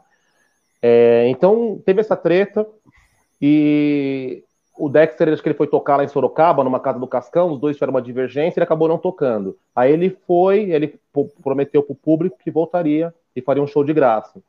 Aí, é, de graça assim, né, arrecadando alimentos e tal, beneficente. E, e me convidou, me chamou, Lincoln, vamos lá fazer a captação. Falei, Dexter, bora, irmão, tamo junto. Levei minha equipe, fomos para Sorocaba. Ele fez o show maravilhoso, cara, da hora o show, arrebentou. E teve um episódio, um episódio muito engraçado. Assim, a princípio foi, foi, foi embaçado esse episódio, mas assim, acho que foi, uma- foi um aprendizado, uma lição de vida para mostrar também que cara que é esse Dexter. É, a gente estava gravando, tal, eu levei dois assistentes meus. Um assistente é um parceiro meu também, que trabalha comigo até hoje, mas tem os- as suas as suas limitações, né? Como ser humano, se empolga um pouquinho, ele se empolgou no rolê. E no finalzinho da gravação, cara, eu procurei, olhei pro meu primeiro câmera, tava ali o segundo câmera, sumiu. Ixi, E foi a hora aí? que chegou o Taíde. E o Taíde também é brother nosso e é brother dele. Só que o Taíde é artista, o Taíde foi pra tocar. E esse cara que tava comigo, da minha produção, ele tava com a camisa escrito Produção Dexter Oitavo Anjo. Aí ele parou, ele falou que tinha acabado já as coisas dele, que sei lá se tinha acabado, porque o show tava rolando, e ele foi lá beber com o Taíde. E tava já chapando, louco, Eita. louco, louco, louco, louco. Aí os caras da produção do Dexter chegaram e falaram, mano, tira a camisa. Foram lá e deram uma intimada pra ele tirar a camisa da produção, porque tava queimando. É, Meu, queima, né, louvável, totalmente, enten- sim, eu entendi totalmente a situação. Só que aí gerou aquela, aquela confusão e esse cara da minha equipe, meu, hoje eu dou risada porque é piada, né? É uma, é uma piada, esse figura, você até conhece ele, você Eu conhece, sei, eu sei trabalha que, que comigo. é. Ele é uma figuraça, o cara tem um coração imenso. Aí ele também ficou mal e começou a chorar. Não, tirou minha camisa, não sei o que. E o Taíde, que é brother, o Taíde foi lá, não, tá errado isso. Aí teve um debate no camarim, acredita? Acabou É mesmo, o negócio, aí eles vão pro debate. Debate é assim, porque o Taíde foi conversar com o Dexter pra cobrar os caras da produção, pra cobrar não sei o quê. Aí eu cheguei e falei, mano. Aí o Dexter me chama, fala, Lincoln, é, aconteceu isso e tal, eu quero saber quem tirou a camisa do cara da produção, não sei o quê. Eu falei, não, calma. Se tirar a camisa dele, cara, tinha que tirar mesmo, ele tá errado. O cara veio aqui pra trabalhar, ele não veio aqui pra ficar bebendo. Hoje ele não veio como artista, ele veio pra trabalhar. Aí, só que o cara tava lá todo sensível, todo eh, sentimental, ficou também bêbado também. Mano, olha a atitude do Dexter. Sabe o que ele fez, cara? É. O Dexter tirou a camisa dele, que ele fez o show e deu. Falou, Tó, Puta, a camisa que, pra você. que foda, hein? Mano, pra pra você ver a atitude desse cara no sentido de resolver um problema. Podia causar mais, porque ele tava, ele tava com a razão, o Dexter, a equipe dele. Mas olha só a atitude do Dexter, cara. Da hora. Depois dessa, eu falo, Dexter, mano, já, já, já era fã, fã incondicional. Hoje, muito mais, cara. Da hora. É... Dá um salve aqui. Dom Buguelo entrou. Salve, Buguelo. Oh, ah, aí sim, hein? Esse é parceiro. Dom Buguelo é, Dom é meu irmão. É... Parceiro não é meu irmão, mano. Dom Buguelo, é, eu, eu lembro do Dom Buguelo sem dread. Sem dread. E Sem depois dread. com dread, porque os dreads do. Não sei que, que, que ele coloca ali, que adubo ele põe na cabeça dele, que o dele cresce rápido pra caramba, cara. O cabelo do Buguela, ele corta hoje, amanhã os dreads já. Dom Buguela é. Ele tá nos clássicos do, do rap no Ipiranga, né? Tá da galera dos clássicos, só os clássicos. É clássico. O Dom Buguela é monstro. É outro irmãozão aí que, nossa, sem palavra também. A minha história é totalmente ligada a dele, né? A gente sempre, desde moleque, é, começamos a curtir os bailes juntos. Ah, o lance do Elementos também foi ele que me convidou, porque o Sandro estudava com ele lá no. no, no né, eles estudavam lá no. Como que chama ali? Ali embaixo, ali na frente do domingo. É, no colégio lá no. Eles estudavam juntos no, no colegial. No, hum. E o Sandro era parceiro do Buguelo de escola e o convite foi para ele e ele estendeu para mim. Foi aí que eu comecei na música através dele. Então eu tenho que agradecer alguém, agradecer isso, agradecer também o cara que me ensinou a dirigir, teve paciência, hora, né? Ele começou a dirigir, né? A gente tem quase a mesma idade, mas ele pegou no volante antes. Aí ele foi o cara que falou: ó, pá, espumando, que ele espuma pra caralho, ô, coxinha, caralho, pô, braçada. Mas teve a paciência e me ajudou a dirigir e outras coisas. É irmão, é parceiro, é. Não, o Boguela é irmão. o Buguelo sempre sério, né? Hum. Buguelão sempre, sempre ali contido ali, sem muita, sem muita graça. Ixi, mas tem um coração de moça. Não, Buguelo é parceirão. Ô, ô Licone, dentro desse audiovisual, sei que você fez umas paradas diferentes. O lance das misses lá foi da hora, né, mano? Conta Cara, eu tô um fazendo. Então, eu tô fazendo até agora. Eu tava até aqui antes de falar contigo. Hoje tá tendo, depois, quem puder acompanhar o concurso. Eu tô até com dois vídeos lá, né? Mas as meninas parece que não passaram. Hoje é a final do Miss Brasil CNB. É, eu Sim. trabalho com o pessoal do Miss Brasil. É assim, deixa, eu explicar primeiro, porque tem vários, várias franquias do Miss Brasil. A galera fala, ah, aquele que passa na, na Band. Não, não é esse. É outra franquia. Mas é uma franquia também grande, que tem uns trabalhos maravilhosos, assim, que também uma, é uma franquia grande, porque tem umas franquias pequenas, médias e umas tops que são as que passam lá na. que acho que a, passa na, na Band, enfim, nas, nas TVs abertas. E esses trabalhos que eu venho desenvolvendo com as meninas do Miss Brasil, cara, já há alguns anos, são bem legal, assim, porque é, é, é muito diferente de trabalhar com moda. Miss Brasil, quando fala trabalhando com beleza, moda e Miss Brasil, é outra história. Porque é, o, o, concurso Miss Brasil, você olha as misses, elas não são é, meninas sem conteúdo. Pelo contrário, o concurso traz isso, não é só beleza, não é um concurso de beleza. As pessoas falam, ah, concurso de beleza. Não. Beleza, para mim, é, é só um dos fatores ou um dos critérios que vão ser analisados. O concurso Miss Brasil, você tem que ter um engajamento social, porque você tem são algumas provas, né? E eu faço os vídeos para é, algumas misses tem a, a, Madalena. A Madalena, ela tem uma produtora aqui no Ipiranga, aqui em São Paulo, e ela tem três misses: a Miss Ipiranga, a Miss São Paulo e a Miss Paraíba. Essas três eu faço conteúdo audiovisual para elas, que elas estão hoje lá disputando o Miss Brasil a final. E agora, mês passado, teve o Miss Brasil é, Team. Aí nós ganhamos. A nossa Miss da nossa Miss Ipiranga. Ipiranga, a primeira vez que nome, uma Miss com o nome Ipiranga entra no concurso e ela ganhou o Miss Brasil CNB, a, a Tim. Amanhã eu vou estar até fazendo foto dessa menina. Cara, então, e é muito legal, porque é um universo que as pessoas ainda têm um pouco de, é, não vou dizer preconceito, algumas pessoas falam, ah, é um concurso de beleza.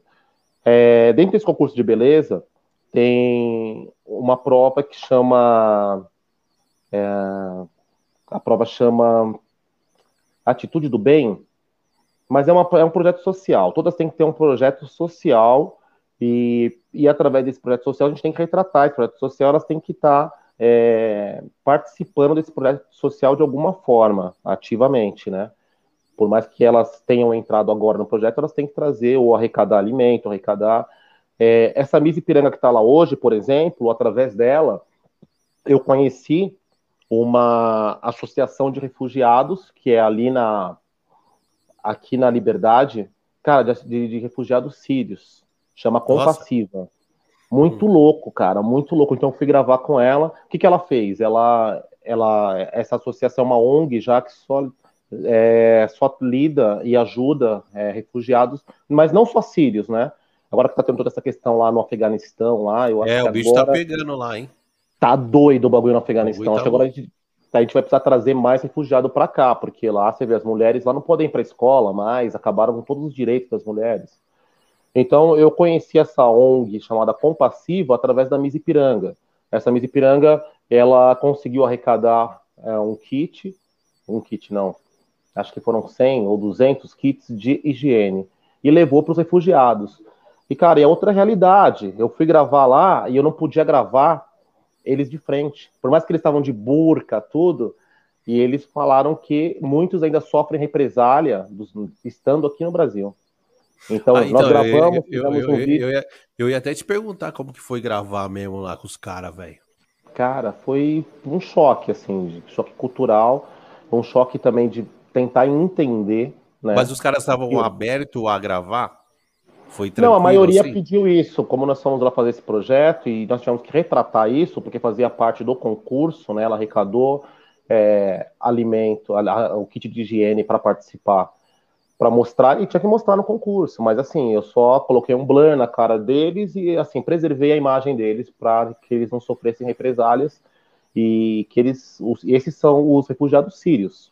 Agora tá. tem, porque também tem uma guerra na Síria, também é uma situação bem complicada. Tem refugiados de todo mundo, né? Mas em alguns lugares do, do mundo, são alguns regimes mais ditatoriais, assim, agora que nem lá no Afeganistão, lá, com esse Talibã. Cara, doideira. Não, não o negócio doideira. tá foda, velho. Tá, tá triste, irmão. Tá triste, então, quem quiser e puder ajudar, chama Compassiva, essa ONG, tá? Ela fica ali na liberdade, ela tá sempre precisando de apoio, sempre precisando de qualquer item, é, eles trazem cidadania para os refugiados, inclusive ajudam eles a tirar documento, a, dão aula de português, é, eles dão subsídio para esses refugiados, alguém conhecer algum refugiado também, só encaminhar para a compassiva. O... Então, o Licone, você acha que eu consigo fazer um, uma parada com alguém de lá? Cara, consegue. Eu vou te indicar uma menina, a Pitu. A Pitu é a mina que que, que, que encabeça lá a ONG, de repente você consegue conversar com ela, porque, cara, são histórias, e são histórias inacreditáveis, assim, sabe? E, e eu acho que é legal você que está aí agora com esse meio de comunicação, a gente poder levar esse tipo de informação. É, é mano, eu acho, muito, eu acho muito, eu acho muito válido, né? É mostrar esse válido. outro lado, né, Lincoln? Muito válido. Muito válido, então, e, e, cara, então, fora tudo isso, que é o concurso Miss Brasil, eu, eu saindo para gravar com essa galera, Fora isso, todo ano também tem a campanha da, do câncer de mama, né, que é o Outubro Rosa. Em 2019, inclusive, eu tive a, o, o desprazer de entrar no Morumbi, num jogo Corinthians e, e São Paulo. desprazer por ser corintiano e ter que pisar ali no, no estádio dos Bambis. Mas, né, deixa isso para lá. Deixa isso para lá. Deixa isso para lá. Então, todo, todo outubro tem essa campanha, e um pouco antes da pandemia, quando estava tendo jogo, eu fui inclusive com elas e tal. Nós entramos no estádio, demos uma volta olímpica com 100 mulheres que estavam fazendo tratamento de câncer de mama. Cara, também outra situação que a gente tem que prestar atenção, que a gente tem que tomar esse cuidado para todos os exames preventivos, né? Que, as, que a mulher, todo esse cuidado que a mulher precisa ter. É, então, é, o concurso Miss Brasil traz tudo isso. Ele traz toda essa possibilidade, esse engajamento para essas causas sociais. Então, cara, eu amo fazer isso, eu amo estar tá com tá, tá, gravando isso, tá podendo produzindo conteúdo para essa galera aí, viu? Ô, Lingo, sabe uma coisa que acho que seria interessante a gente a gente podia se unir, eu, você e o Lewis, né? É, mais para frente porque isso, isso gera uma isso gera um custo. E a gente, a gente eu você a gente manja de audiovisual. Eu, te, eu, eu tenho um, eu queria fazer muito uma parada no YouTube, mas é estilo aquele canal do de música o ai como chama da Daquele brother do Inocentes. O. Ai, como que é o nome dele? Tem, tem vários grupos que can, é, cantou é, som livre. Som livre. Ah, tá, tá, sei, sei, sei. Fazer uma parada tipo um som livre, mas trazer o mais a nossa cultura, né?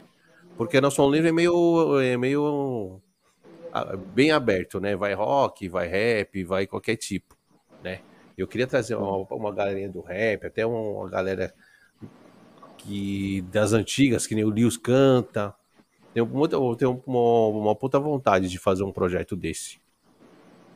De apresentar um programa no. Só que isso gera um custo, né, mano? Que é, tem que ter um, um puta aparelhagem, né, velho? Pra fazer é. câmera, é uma série de coisas. Não é apenas a gente só falar assim, vamos fazer. Né? Mas a gente podia pensar futuramente, né? Claro, mano. Estamos tipo. abertos aí. Estamos abertos para pra gente fazer. A gente já tem nosso quarteto cringe. Vamos, vamos para cima, cara. Vamos para cima. E eu acho cima. que a pandemia. Chegou na pandemia já? Vamos da pandemia? Ou não? Não, não. Não. Não. Tá bom. Não. Acelerado. O, o, o, que eu ia falar agora é do. Quando você, você falar um pouquinho do projeto lá do Samba SP ou do Elipa City. Ah, tá. Não, cobertura samba. Então, cobertura, cobertura samba, samba eu vou, vou, agora dar uma desengavetada nele de novo aí, cara. Cobertura samba foi um projeto que eu tive é, já há uns seis, sete anos atrás. Começou do nada, assim, dando uma força para um amigo meu, o Alessandro, o Wagner Love, que ele faz alguns eventos. Então eu ia com uma câmera, começava a gravar a galera curtindo, gravar a banda tocando, fazendo um teaser e postando. Aí esses vídeos iam caindo no Facebook, e organicamente as pessoas iam se marcando. Epa, Lele, peraí. É, é... Bora. Mano, bora um que, cara que, que é... fala. Bora um que é assim que mesmo. Um cara que tá com o fone de ouvido com fio e quer falar gesticulando. Sou eu. Aí, aí eu comecei a fazer essas paradas aí, o semente, de fazer esses vídeos, começou a rolar. Aí eu montei essa, é, esse projeto que chama Cobertura Samba SP. Aí desde então nós fizemos já várias coberturas de. Peraí. Vários eventos. E sempre estando no meio do, do, do samba. E, então a gente ia pro rolê, a galera contratava, é, o cobertura para ir fazer uma, uma, matéria, uma entrevista e, e cobrir e falar da galera, a galera tá achando e tal. E é uma coisa bem legal, bem orgânica, que a gente tem a oportunidade de ver aí, mais, mais no Facebook, no YouTube também tem alguns vídeos, e traz muito esse calor, a ideia é trazer o calor e tal. Eu não vejo a hora que os eventos voltem para a gente poder é, dar um start novamente. E, e agora a gente volta, iremos voltar melhor. Cobertura Samba SP vai ter live também. Então a gente vai estar no evento fazendo diretamente com live, porque hoje, antigamente eu tentava, mas eu não era tão bom nas lives e as casas também não estavam tão preparadas para as lives. Você vê, a pandemia acho que ajudou muito, todo mundo deu, deu um up. Então agora a gente vai voltar fazendo sim essa cobertura com live. E foi um projeto, cara, que eu, eu amo esse projeto. Eu tive a oportunidade, graças a esse projeto, de falar com, com o Reinaldo, o príncipe do samba, antes dele morrer, cara, entrevistar, conversar com o cara daquele, conversar com o Pericles, conversar com uma galera assim, entrevistar os monstrão do samba e cobrir o Carnaval de São Paulo. Então, Cobertura Samba é um projeto que eu amo fazer e estou assim ansioso para retomar. E depende agora só né, dessa situação desse vírus maldito ir embora e a gente poder novamente estar juntos e acabar com esse isolamento social. Com certeza. Estão né? falando que o ano que vem vai explodir de show, né? A gente está esperando, né? Que exploda de show, exploda de, de eventos para todos nós, né? Que fomos muito afetados por isso, né? E todos nós estamos muito carentes disso. A gente não vê hora de se abraçar, de estar junto. É, a galera mano. que tá aqui, ó, a Tati, o Buguelo, o Emerson, que é o Gadinho, o, o, Nelson, é, o, é o cara preto aqui, é o Jé cara preto, ó, é uma galera que a gente falou que pode se abraçar para fazer uma pizza lá na casa da Tati para estar tá junto. Nós já fizemos já umas festas juntos de festa fantasia, lembra, Tati? Meu Deus do céu, todo mundo caracterizado. A Tati, a Tati, é... tá, na, a Tati tá lá na, em Portugal, né, mano, agora. Não, essa é outra Tati, vermelho. É, outra Tati? é, é essa outra Tati tá lá em Portugal também é amigona ah, nossa, tá. também muita saudade dela.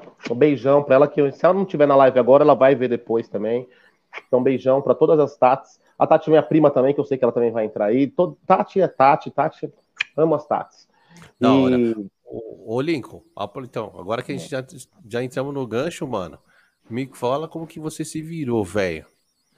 Na pandemia? Nessa pandemia, mano, porque mano, tudo parou, né, velho? É tudo parou e, ó, todos os órgãos aí de trabalho foram afetados, né, mano? De uma é forma louco. bem brutal. E você do você que é, é totalmente dependente de evento. Evento, né? Muito evento, cara. E aí como muito... que fez? Cara, primeiro, ah, como todo mundo, a gente achava que ia ser um mês, dois meses. Aí, esses primeiros meses, a gente foi se mantendo financeiramente e emocionalmente em pés, né? Aí chegou no terceiro, no quarto mês, já começou a complicar um pouco, né? Começamos já a ter que devolver dinheiro da, daqueles que já tinham dado uma entrada para alguns eventos que foram cancelados. Então foi muito complicado, Semente. Para mim, pessoalmente, é, acho que o que pegou mais fora tudo isso foi o isolamento social, né? Eu adoro pessoas, adoro gente, e de ter que ficar isolado foi muito complicado, porque eu acho que as soluções nossas, elas vêm muito, pra, pelo menos para mim, as ideias vêm agora, num bate-papo desse legal que a gente está tendo, eu vou sair daqui com um monte de ideia.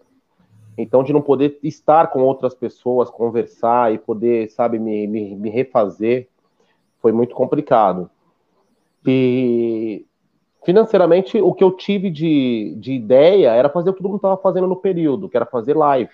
Aí eu falei, pô, vou fazer live, mas até então, por mais que eu sou um cara do audiovisual, eu não, não, nunca tinha feito live. Eu fiz uma ou outra live, mas eu não, não tinha know-how para fazer live, não tinha equipamento para fazer live. Aí o pouco do, da grana que tava sob, que, que ainda não tinha gastado ainda, né, para sobreviver, eu comprei placa de placa de vídeo, placa de captura, comprei um material para fazer live e comecei a fazer live. Foi legal, porque você está trabalhando, fazendo as coisas, mas a grana não entra, porque os artistas também não tinham grana. É. Você viu quantos artistas estavam fazendo? Todos os artistas queriam fazer live, coitados, e muitos fazendo live sem ter como bancar live. E muita gente aprendendo a fazer live, então isso aí, nesse período, eu também dei umas rameladas, assim, é, fiz alguns trabalhos não tão bons, que poderiam ser melhores hoje, mas naquele período também, cara, fizemos o que dava para ser feito. E, inclusive, eu quero até citar um trabalho aqui que foi feito, que é uma menina que eu também, cara, tenho um carinho imenso, é, que eu acho que eu ainda devo para ela, porque a live dela não ficou tão legal, e pela correria dela, pela mesma correria nossa, aqui na parte técnica, de de estar tá indo atrás, de estar tá tentando uh, sobreviver, os artistas também, eles querem sobreviver, não só financeiramente, mas querem sobreviver com a sua arte e levar a sua arte para depois da pandemia continuar trabalhando. Então tem uma menina chamada Jade Silva, que é, puta, eu amo essa menina, cara, ela viralizou até o vídeo dela, tocando tamborim no Vai Vai. Da hora. Tocando tamborim, o vídeo dela viralizou. E ela tem um, uma galera que toca com ela que chama Sampa Show. Eles reúnem músicos monstros, uma galera, meu, é um time forte, fortíssimo, fortíssimo. Aí a Jade chegou e falou: Link, vamos fazer uma live e tal, pá, não tenho grana e tal, tal. Eu falei: não, vamos pelo menos o custo, o espaço, eu trabalho em parceria aqui com o Estúdio Coworking, aqui no Ipiranga, que é um lugar maravilhoso. Depois eu queria até falar e agradecer o Estúdio Coworking. Aí ela pirou, eu falei, no lugar, eu falei, vamos fazer, a gente paga o estúdio, paga a galera da minha equipe, eu quero fazer mesmo por amor. E ela também sem um puto, cara. Ela foi ali, pegou 50 conto com o cara da pizzaria, 30 conto com o cara da. É, com o cara ali que faz churros, e depois veio com 50 patrocinador para eu colocar ali e tal. Falei, caraca, da hora, rolou, dá pra pagar os custos, vambora. Só que a gente tava no meio da pandemia, cara. Isso e aconteceu aí? não só comigo, eu tô citando isso aqui porque deve ter acontecido com bastante gente que produz e tal, conteúdo audiovisual, essa dificuldade de trabalhar com a questão do isolamento social.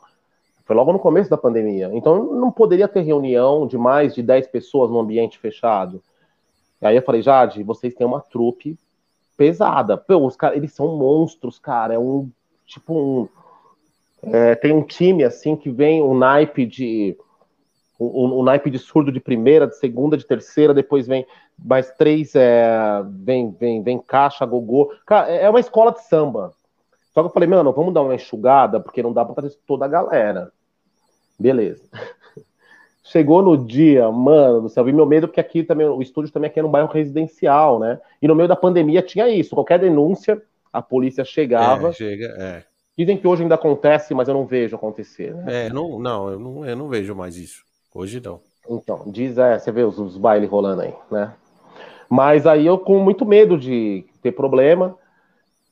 É, aí chegou, chegou a galera, mano céu, chegou puta, o time completo. aí eu falei, ferrou tudo, cara, assim. Aí prime, o primeiro que tocou o, o, o surdo de primeira, pum, aí veio o segundo surdo de segunda, pum, pum, pum, pum, pum. Aí tremeu a região toda, tremeu a casa. Caraca, velho. Aí eu falei, mano do céu. Aí os vizinhos, pá. E agora a live? Aí, mas era um planejamento, cara. A menina ela foi, pegou dinheiro, ela tinha o quê? 30 apoiadores. O cara ali queria ver a marca dele. E você vê como que é isso, como que também é muito Ubuntu isso. Ubuntu é essa troca, a gente não viver um sem o outro, né? É, ela só conseguiu realizar isso só conseguimos realizar porque ela teve 30 apoiadores, era um cara pequeno ali, mas quis, quis dar o dinheiro para fazer a live, para colocar a marca dele ali. Aí eu falei, meu, melhor a gente não fazer, porque vai dar problema, se chegar a polícia vai ter que parar a live no meio. E, e aí? ah, vamos lá, então vamos passar o som. A hora que passou o som, já tocou a campainha. Primeiro vizinho. Puts. Aí passou o som, segundo vizinho. aí fizemos uma reunião, e aí, faz ou não faz? Vamos fazer. Meu, mas aí estabilizou tudo, cara. Aí a hora que entrou, também estava mais preocupado com essa questão toda. Do, do, vizinho, da injeção de Nossa, saco, né? Aí teve câmera que, sabe, os caras fazendo a câmera também preocupado, aí a gravação não ficou tão legal, a transmissão não ficou legal. Cara, e foi uma coisa que eu fiquei muito chateado, assim, mas eu fiquei chateado, mas ao mesmo tempo hoje eu entendo que eu dei o meu melhor, ela deu o melhor, todo mundo deu o seu melhor. E a pandemia acho que mostrou isso pra gente, trouxe a questão de falar, meu, a gente tem que dar o nosso melhor, acho que a gente tem que ser honesto conosco mesmo. Eu acho que hoje eu teria mais até talvez por essa situação, essa situação me desestabilizou também, desestabilizou toda a equipe para trabalhar. Não dá para você trabalhar achando que vai tomar uma multa de não sei quantos mil que vai fechar até o seu estúdio. Não, sabe? não dá, não tem como, velho. Mas eu, é, foi só é, é, essa situação que eu estou citando agora é só para fazer um, para mostrar esse cenário que acho que muitos artistas viveram isso, né? Eles foram atrás, eles fizeram muita correria para poder mostrar a sua cara, pensando agora que com a volta não poderiam ser esquecidos. Então todo mundo foi para live, live, live, até o setor é, não, não, eu não digo nem só o setor artístico, mas até o todo, todo, todo, todo o setor empresarial, as pessoas, todas as empresas, né, foram para a live, ninguém aguenta mais um, ninguém aguenta mais. Só estão aguentando a gente aqui, a galera, porque o papo tá bom, né, Semente? Mas, é assim, é, é, seria melhor também se a gente fosse presencial. Eu queria estar tá com você aí, cara, eu queria estar, tá, mas é punk. Então, hoje a questão é essa, é live.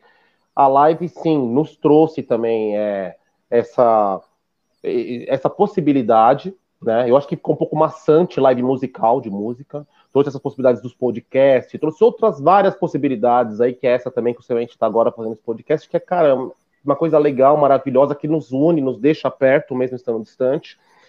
E, e eu fiquei nisso, na, na pandemia eu fui também para live, eu comecei a fazer algumas coisas, consegui, graças a Deus, também fazer é, uns trabalhos com cursos, né? Eu fiz um curso, fiz os três cursos, um, um foi de aplicação de body piercing, porque muitos empreendedores também viram esse nicho, né? Que eram pegar suas habilidades, fazer alguns cursos e jogar nas plataformas, nos Hotmarts e tal. E eu isso. também segui para isso. Então, eu acho que aí foi a minha re. Meio que uma, uma, saída, é, uma saída aí, né? Para ganhar uma graninha a mais. Sim, eu acho que foi, foi esse caminho, cara. Foi Porque... esse caminho. Agora tá voltando alguns eventos. O, os eventos estão voltando agora. Então. Então, Estão voltando. Então, Devagarzinho, então, mas tá voltando. O... E você fez bastante casamento, né, velho? A gente fez uns casamentos.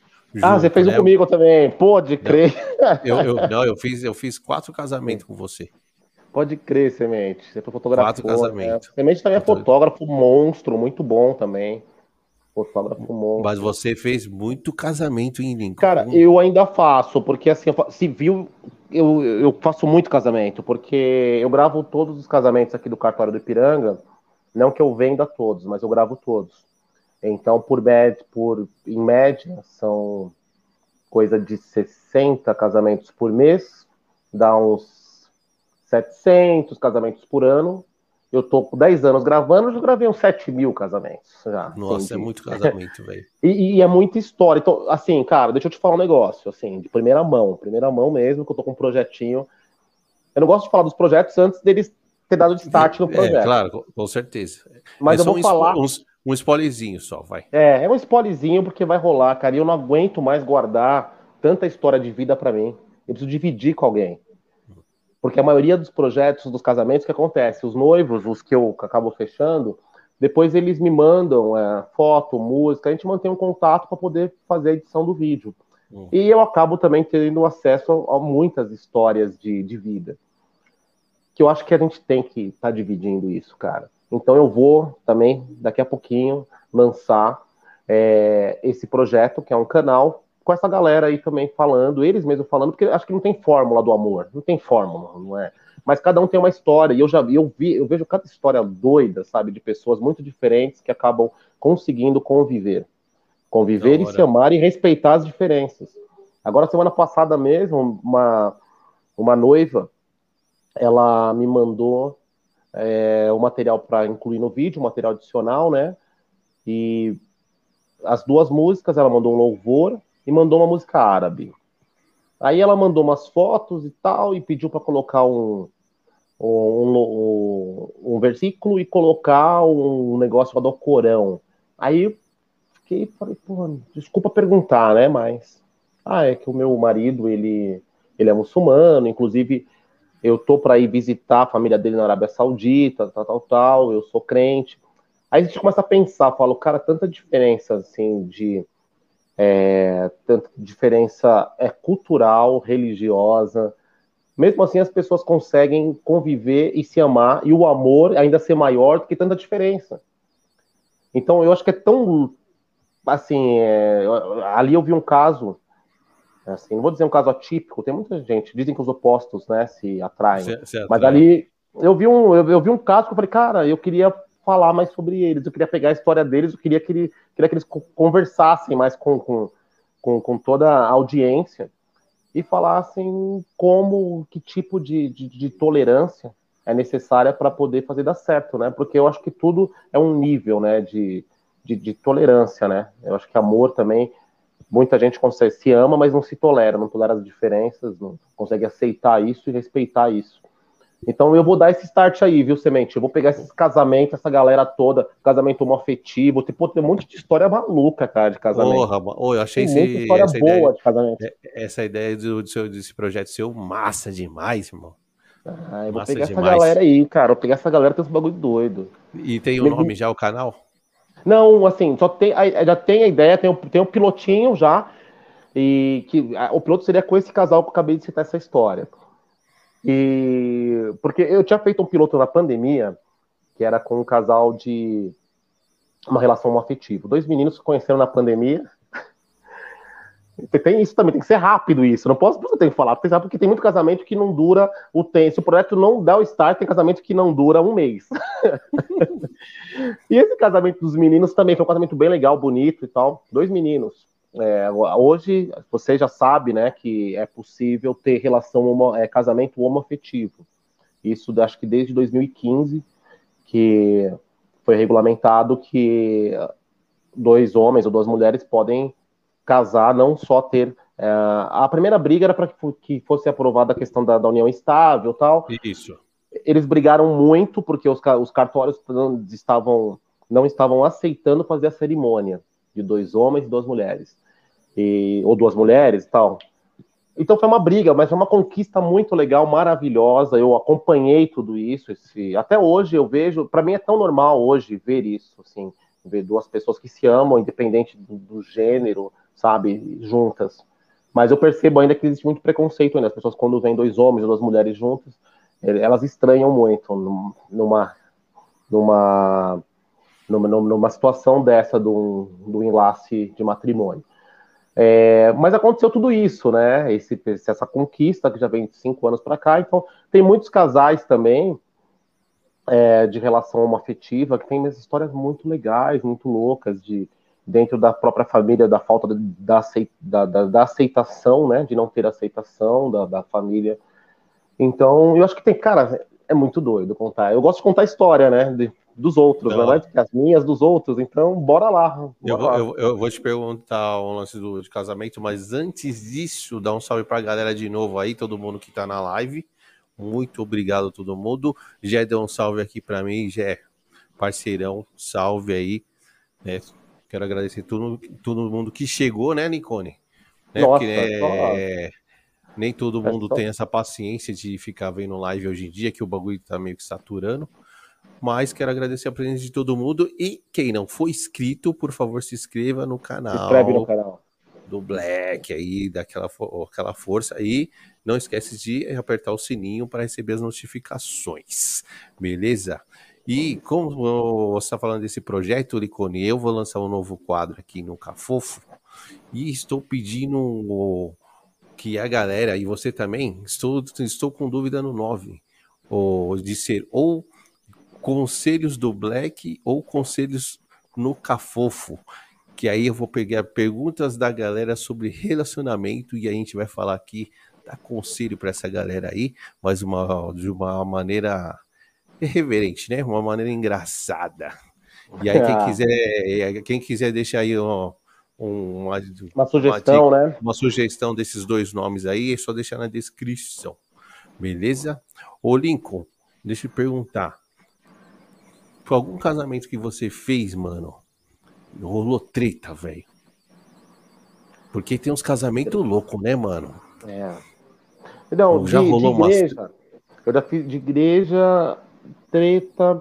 Cara, eu fiz um casamento em Tamambuca. Itamambuca lindo, cara, tipo, a noiva chegando assim no barquinho e tal.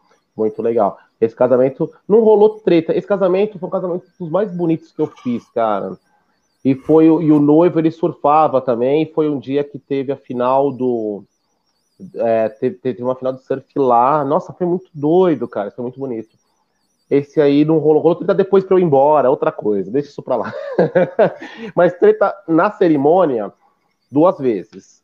Uma vez foi o de todos os casamentos que eu já fiz, é, a questão da, da pessoa falando do sim. Você aceita casar com o não? Eu nunca ouvi, mas eu já ouvi o silêncio.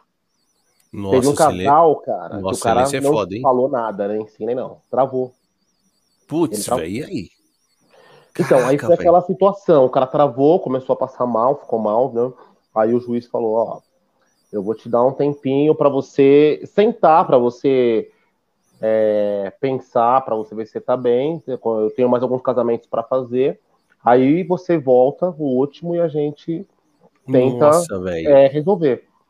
E o cara passando mal, suando, frio e nada. Pô, será que o cara não queria casar? Tava, tava casando forçado, velho? Então, era outra história também muito legal, que eu vou te contar essa história aí, que foi, foi também um problema também de é, de, de, diferença.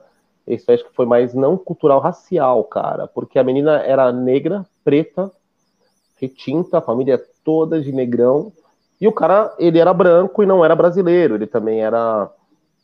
Ele era estrangeiro, não sei a nacionalidade. Desculpa, não vou falar agora para não ser leviano. Mas ele estava também sozinho, era só a família dela. E ele travou. Então, travou, beleza, o cara ficou travadão e tal. O casamento não rolou, não rolou. Caraca, Parou véio. a família, todo mundo lá bonitão e tal, e o cara não conseguia falar assim. O juiz falou: Ó, você tem a possibilidade depois, então, você a gente paga quem tiver interessado no cartório casar, gente. Você vai pagar uma taxa. A taxa hoje é de 400, 500 reais para casar.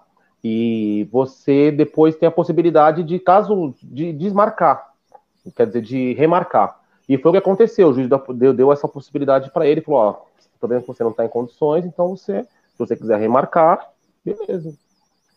Semente, eu falei, pô, não rolou e tal, já era. Passou um mês, a mesma galera, com a mesma roupa alugada, talvez no mesmo no mesmo local. Só que as caras diferentes, a fisionomia diferente, as roupas as mesmas, as pessoas as mesmas, só que aquela cara de. E, e o cara tava mais tranquilo, cara, assim. E, enfim, ele falou assim. E a hora que perguntou para ela, ela fez aquele silêncio, que é aquele silêncio, sabe, de 5, 10 segundos que derruba, cara. Aí ela respirou e falou: mais brava, aceito. E seguiu o casamento.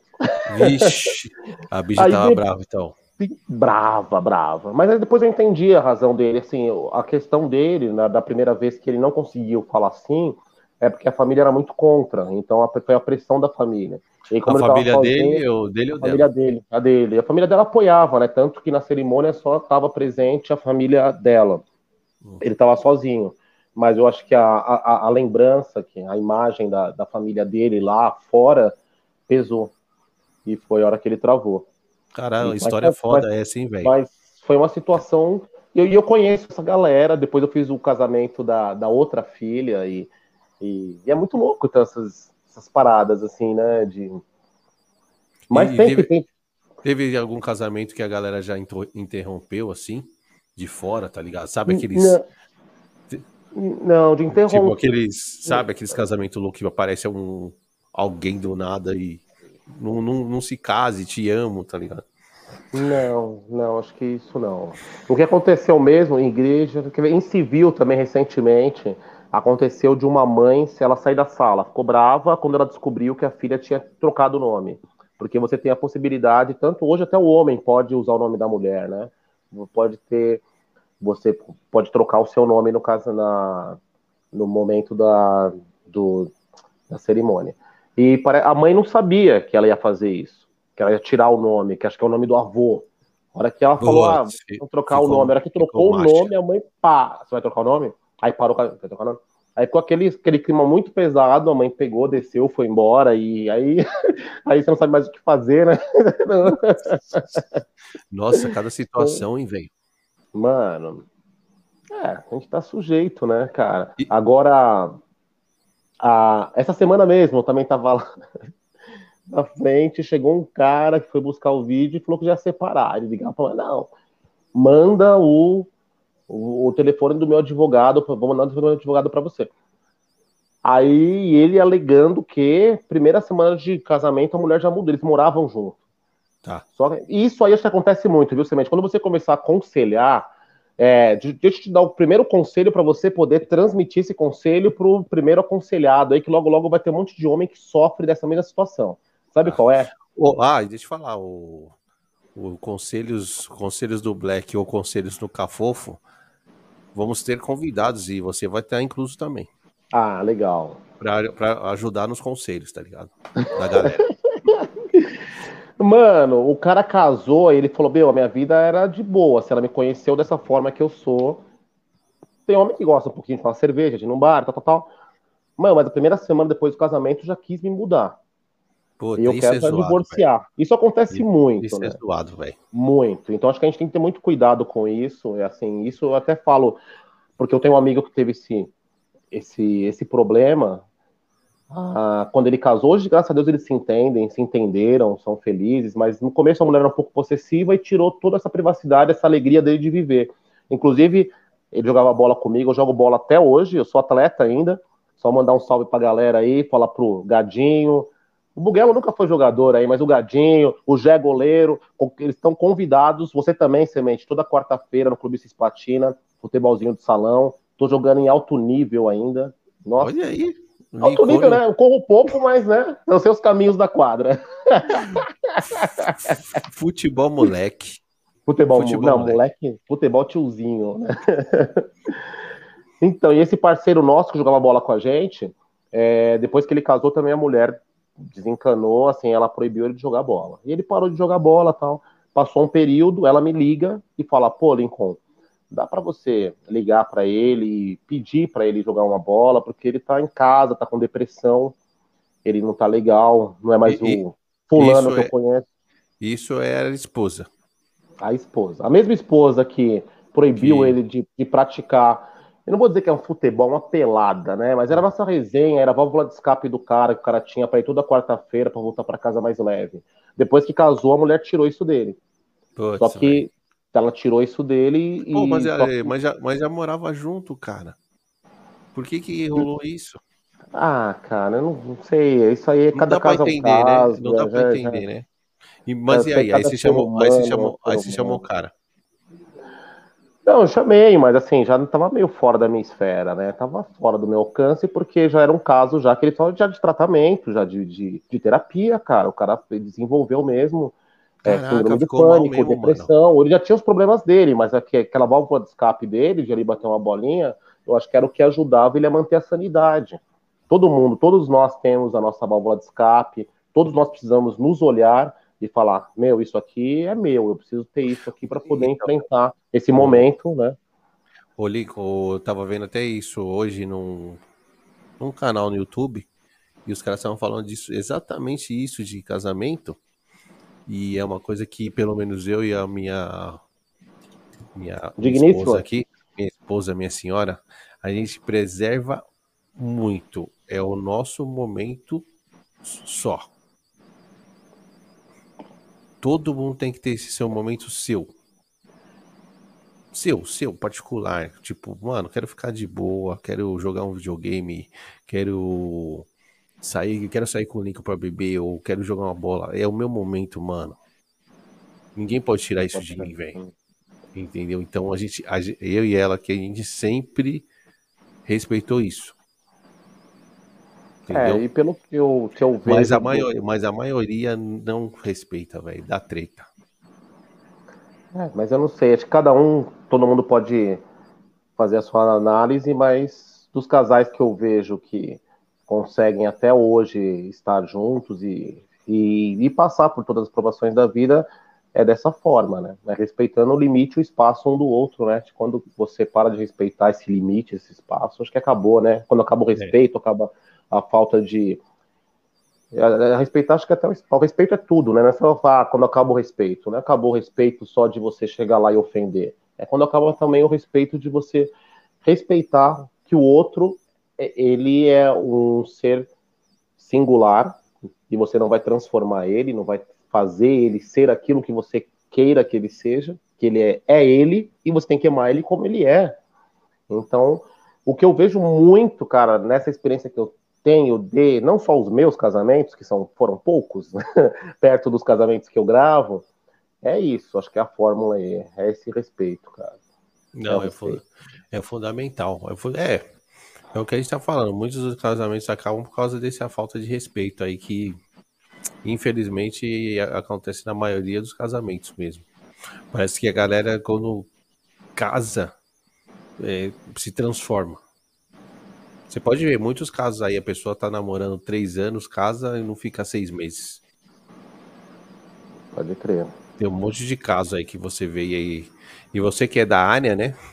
Da área dos casórios, você é, tem um pouco de do, conhecimento. Eu sou, é, eu tenho conhecimento, né? Porque eu sou da, eu sou da, da fase onde é tudo legal, é só alegria, eles estão casando. Mas para isso também você precisa chamar um advogado, que é o momento da separação, né? que faz parte também do casamento, que já está na outra ponta, mas está atrelado, assim. Porque já teve casamento. Que separa, que vem essas tretas. Já teve casamento assim que você foi fazer e. Fora esse que. Do cara que ele não, não conseguiu falar assim, mas que meio que parou na hora assim? Foi cancelado? Cara, cancelado teve um que não chegou a ser cancelado, mas assim, teve muito atraso. O cara, a, a, e foi o cara que atrasou. A noiva tava no carro e o cara atrasou, atrasou muito, muito. Nossa, ah, foi buscar o padrinho, depois o cara sumiu, não falava mais nada. Aí falou, mano, e eu mesmo eu tava indo embora, que eu já tinha combinado, já eu e minha equipe, aí tinha dois casamentos nesse dia. Putz, velho. E, é e atraso também é tolerável um certo tipo de, de. Você tolera um período de razoável ali, mas já era uma coisa já esdrúxula, já três horas, já que do horário tal no convite. Eu ter ir embora. E aí vocês fiz... nem fizeram, então? Não, era que a gente tava indo embora, o cara chegou. Aí eu falei, agora vai ter que ser corrido. Aí, aí nós começamos, não só nós, né? A equipe, eu falei, ó, o contrato tá dizendo isso, a gente tinha contrato. Aí nós tivemos que dar uma acelerada no casamento, aquele, foi aquele casamento corrido. porque a gente tinha outro para fazer. Então, falou, ou a gente rasga o contrato, ou você paga multa, ou não faz, ou não grava, ou então a gente vai fazer correndo. Aí fez correndo. Aí foi aquele clima, né? Aquela coisa, mas.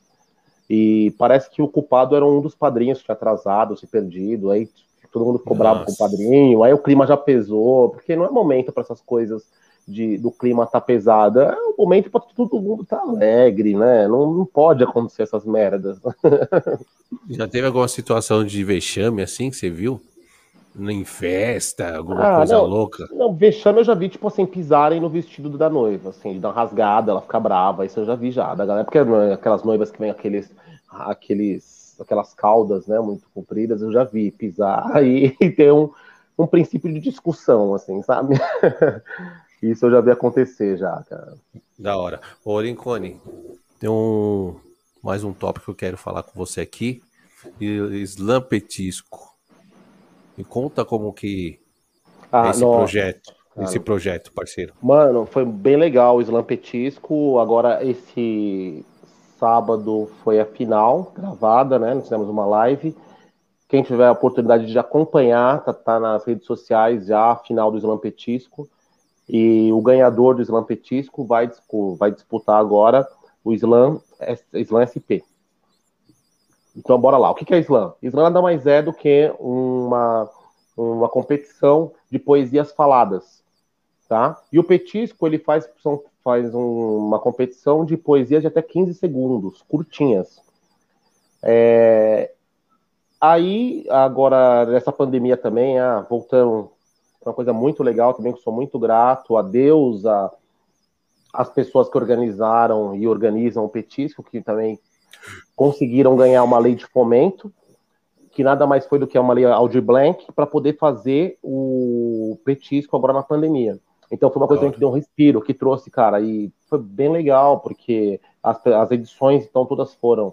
É, a primeira foi sempre presencial, que foi em janeiro, que a pandemia estava mais tranquila, depois o negócio pegou de novo, então as de fevereiro, março, abril, maio foram todas virtuais.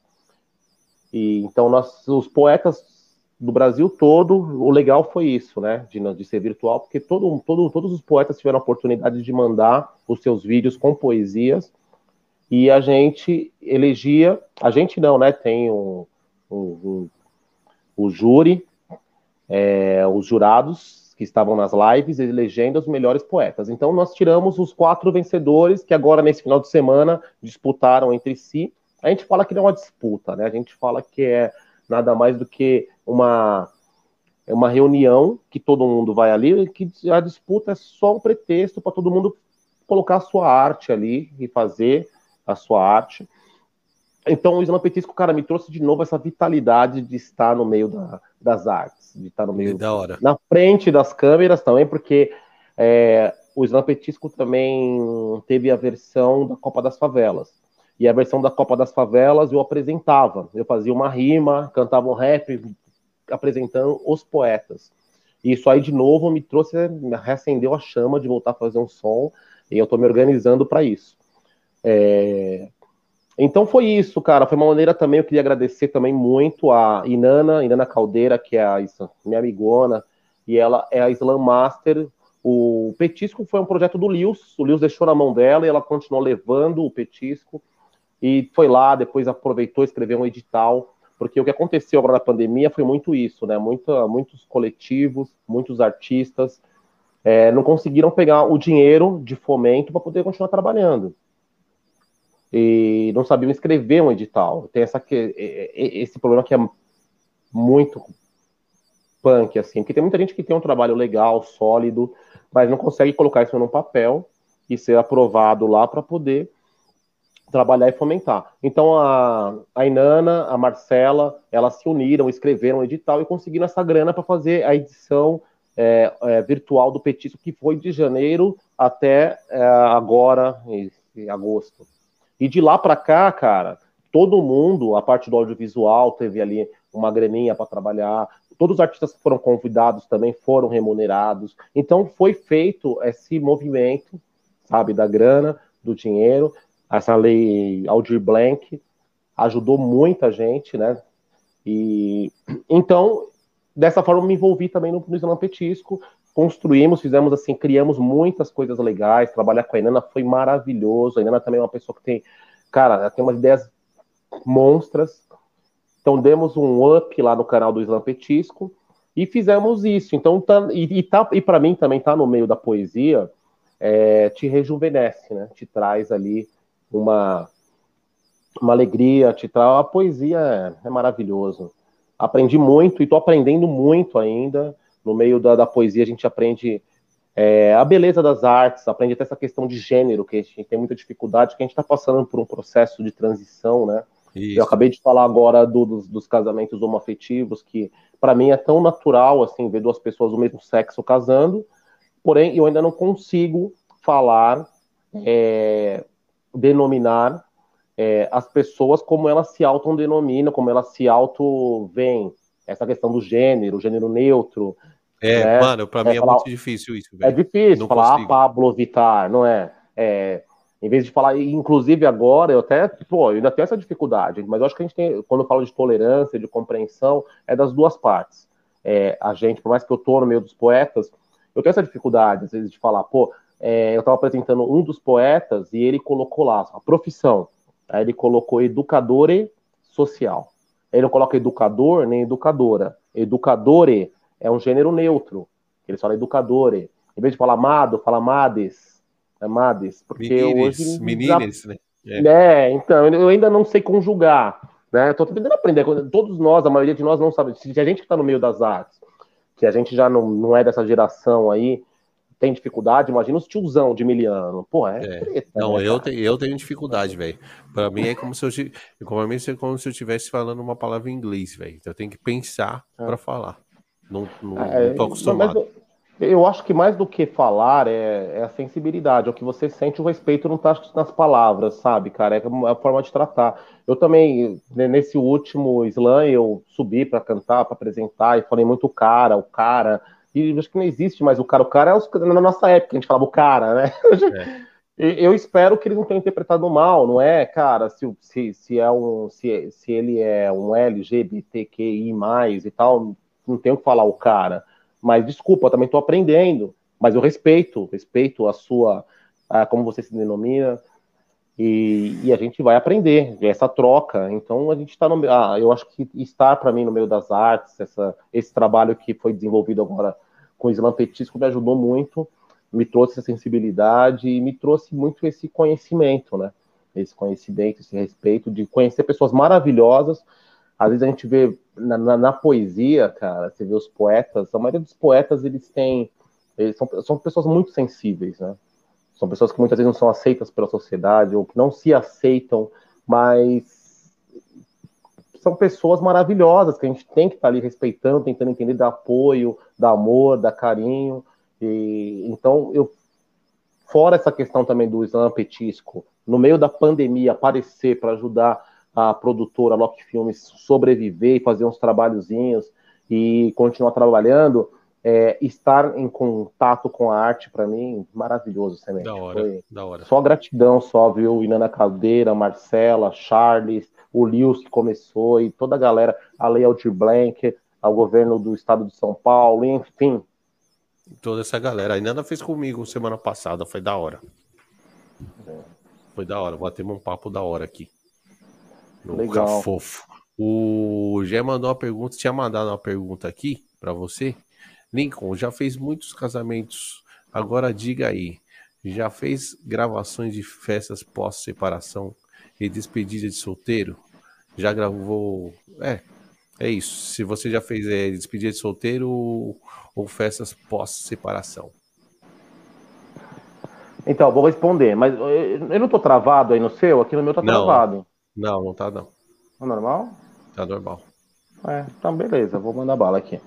Ô, ô Gé, cara, tá muito na moda isso aí, né, mano?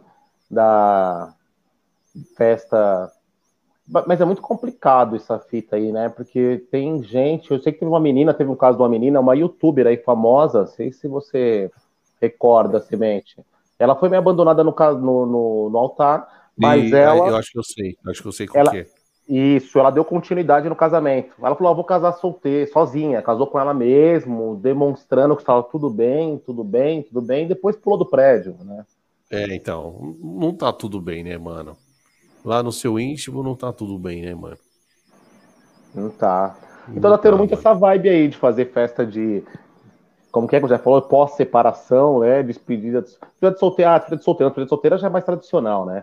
É. Essa aí de, das pessoas que casam com ela mesmo, é, essa é, essa é embaçado. Não sei, eu desconfio, você não fiz ainda não. Despedida de solteiro normalmente não é gravado, viu, Jé? Porque o que acontece ali é melhor não se ver, porque eu já fui, mas gravar nunca, irmão. Tem umas despedidas de solteiro pesada, né, velho? Porra. Você fala, meu Deus, se, é se o outro ficar sabendo, não vai ter casamento. É. é. Pô, mas é, é, verdade, né, mano? Tem, teve uma época que tava uma moda, né, de festa é, pós-separação, né, velho? Ah, eu acho, bastante, eu, né? eu acho meio complicado isso, sei lá. É.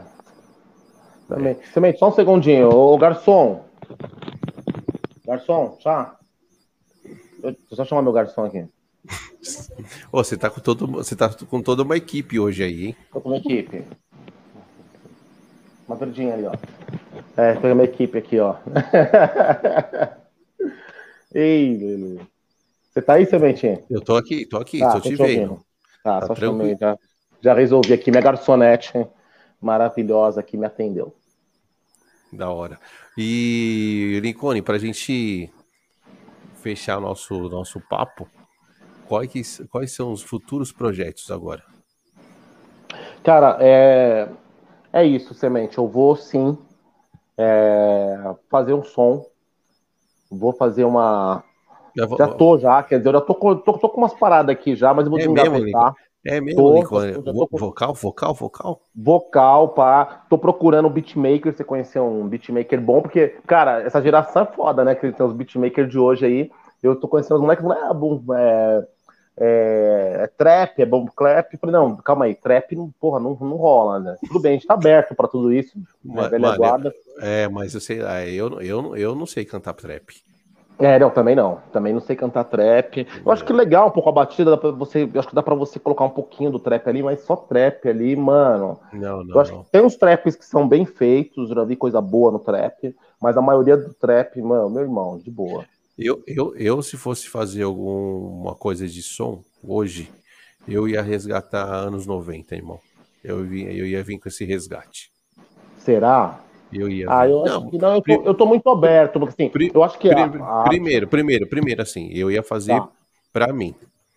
Não ia fazer para estourar, porque eu não tenho mais essa essa visão que eu tinha de tenho que fazer música que eu quero estourar, eu quero ser um um, um rapper famoso. Não, eu fazia o som para mim, velho. Então eu ia pegar algum, alguns elementos que tem hoje, mas eu ia resgatar bastante coisa dos anos 90, tá ligado? Não, claro, claro, é, é, é, é intrínseco isso aí. Então, semente é o que eu falo. O que eu quero fazer, eu também não quero estourar, não quero estourar, não quero nada, eu quero só colocar para fora. É que nós acabamos de falar do slampetisco, de estar ali é, envolvido com a arte. E a arte te traz isso, te traz. Você fala, pô, eu tenho um monte de coisa para falar e eu quero falar.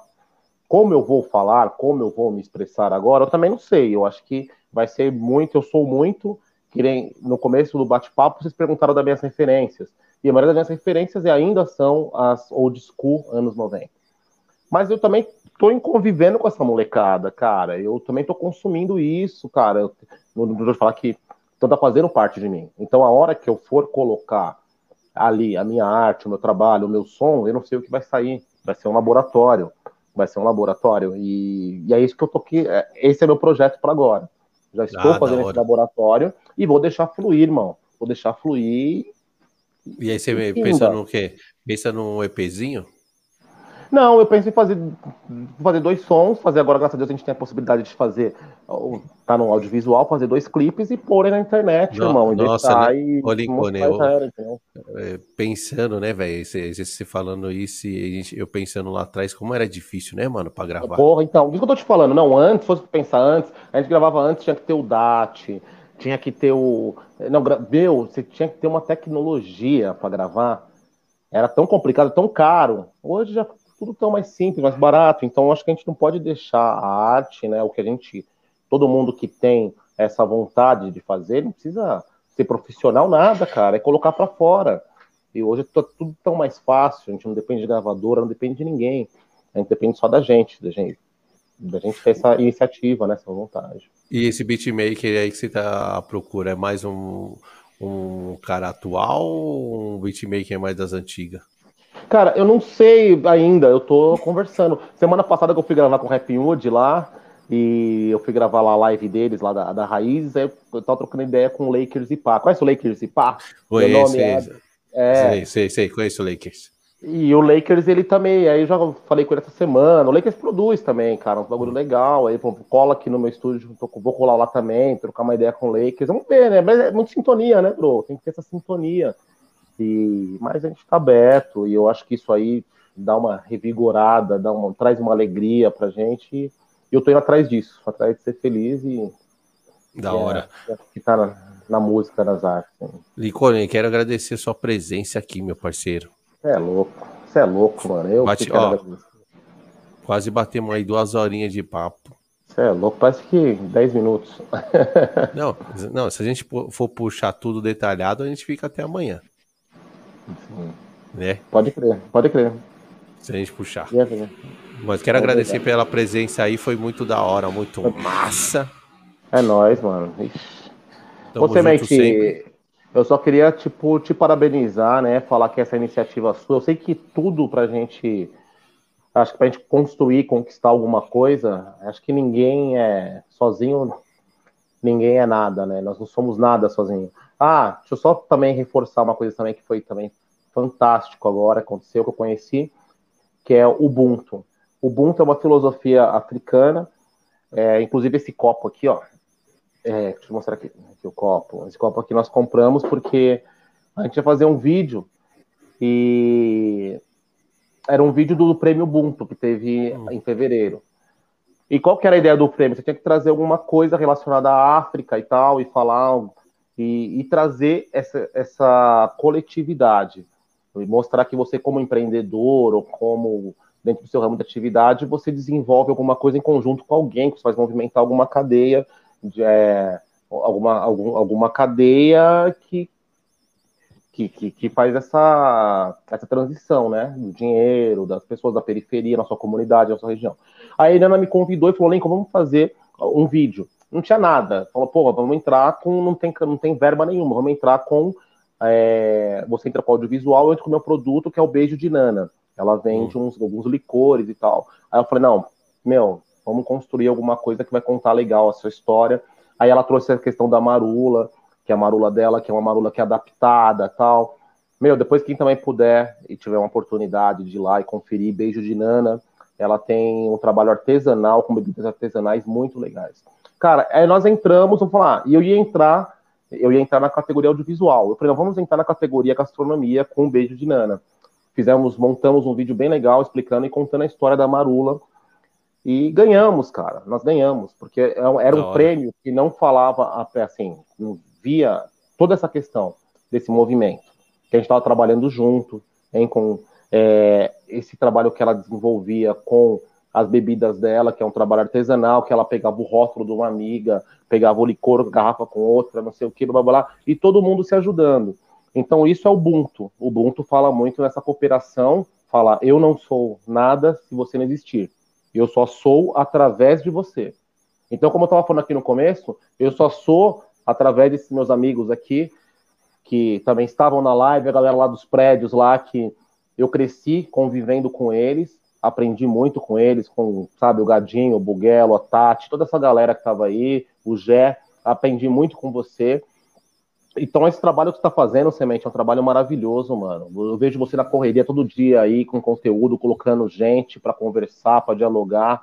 Então, esse trabalho seu com podcast, irmão, o que você puder contar comigo, com todo mundo que está aí, gente, vamos compartilhar, vamos, vamos, vamos seguir, né, cara? Vamos se inscrever no canal do Semente, porque, pô, é um trabalho maravilhoso, irmão. Então, só te desejo sucesso. Só sucesso Valeu, é o que você vai ter, mano, porque você é o Ubuntu, você tá me colocando aqui, colocando a galera para se reunir aqui, para trocar uma ideia, isso é Ubuntu. É Puta, eu gosto muito. Como eu parei de. Eu parei com a parte de vocal, e eu sempre gostei dessa parte de trocar ideia, parte de entrevista.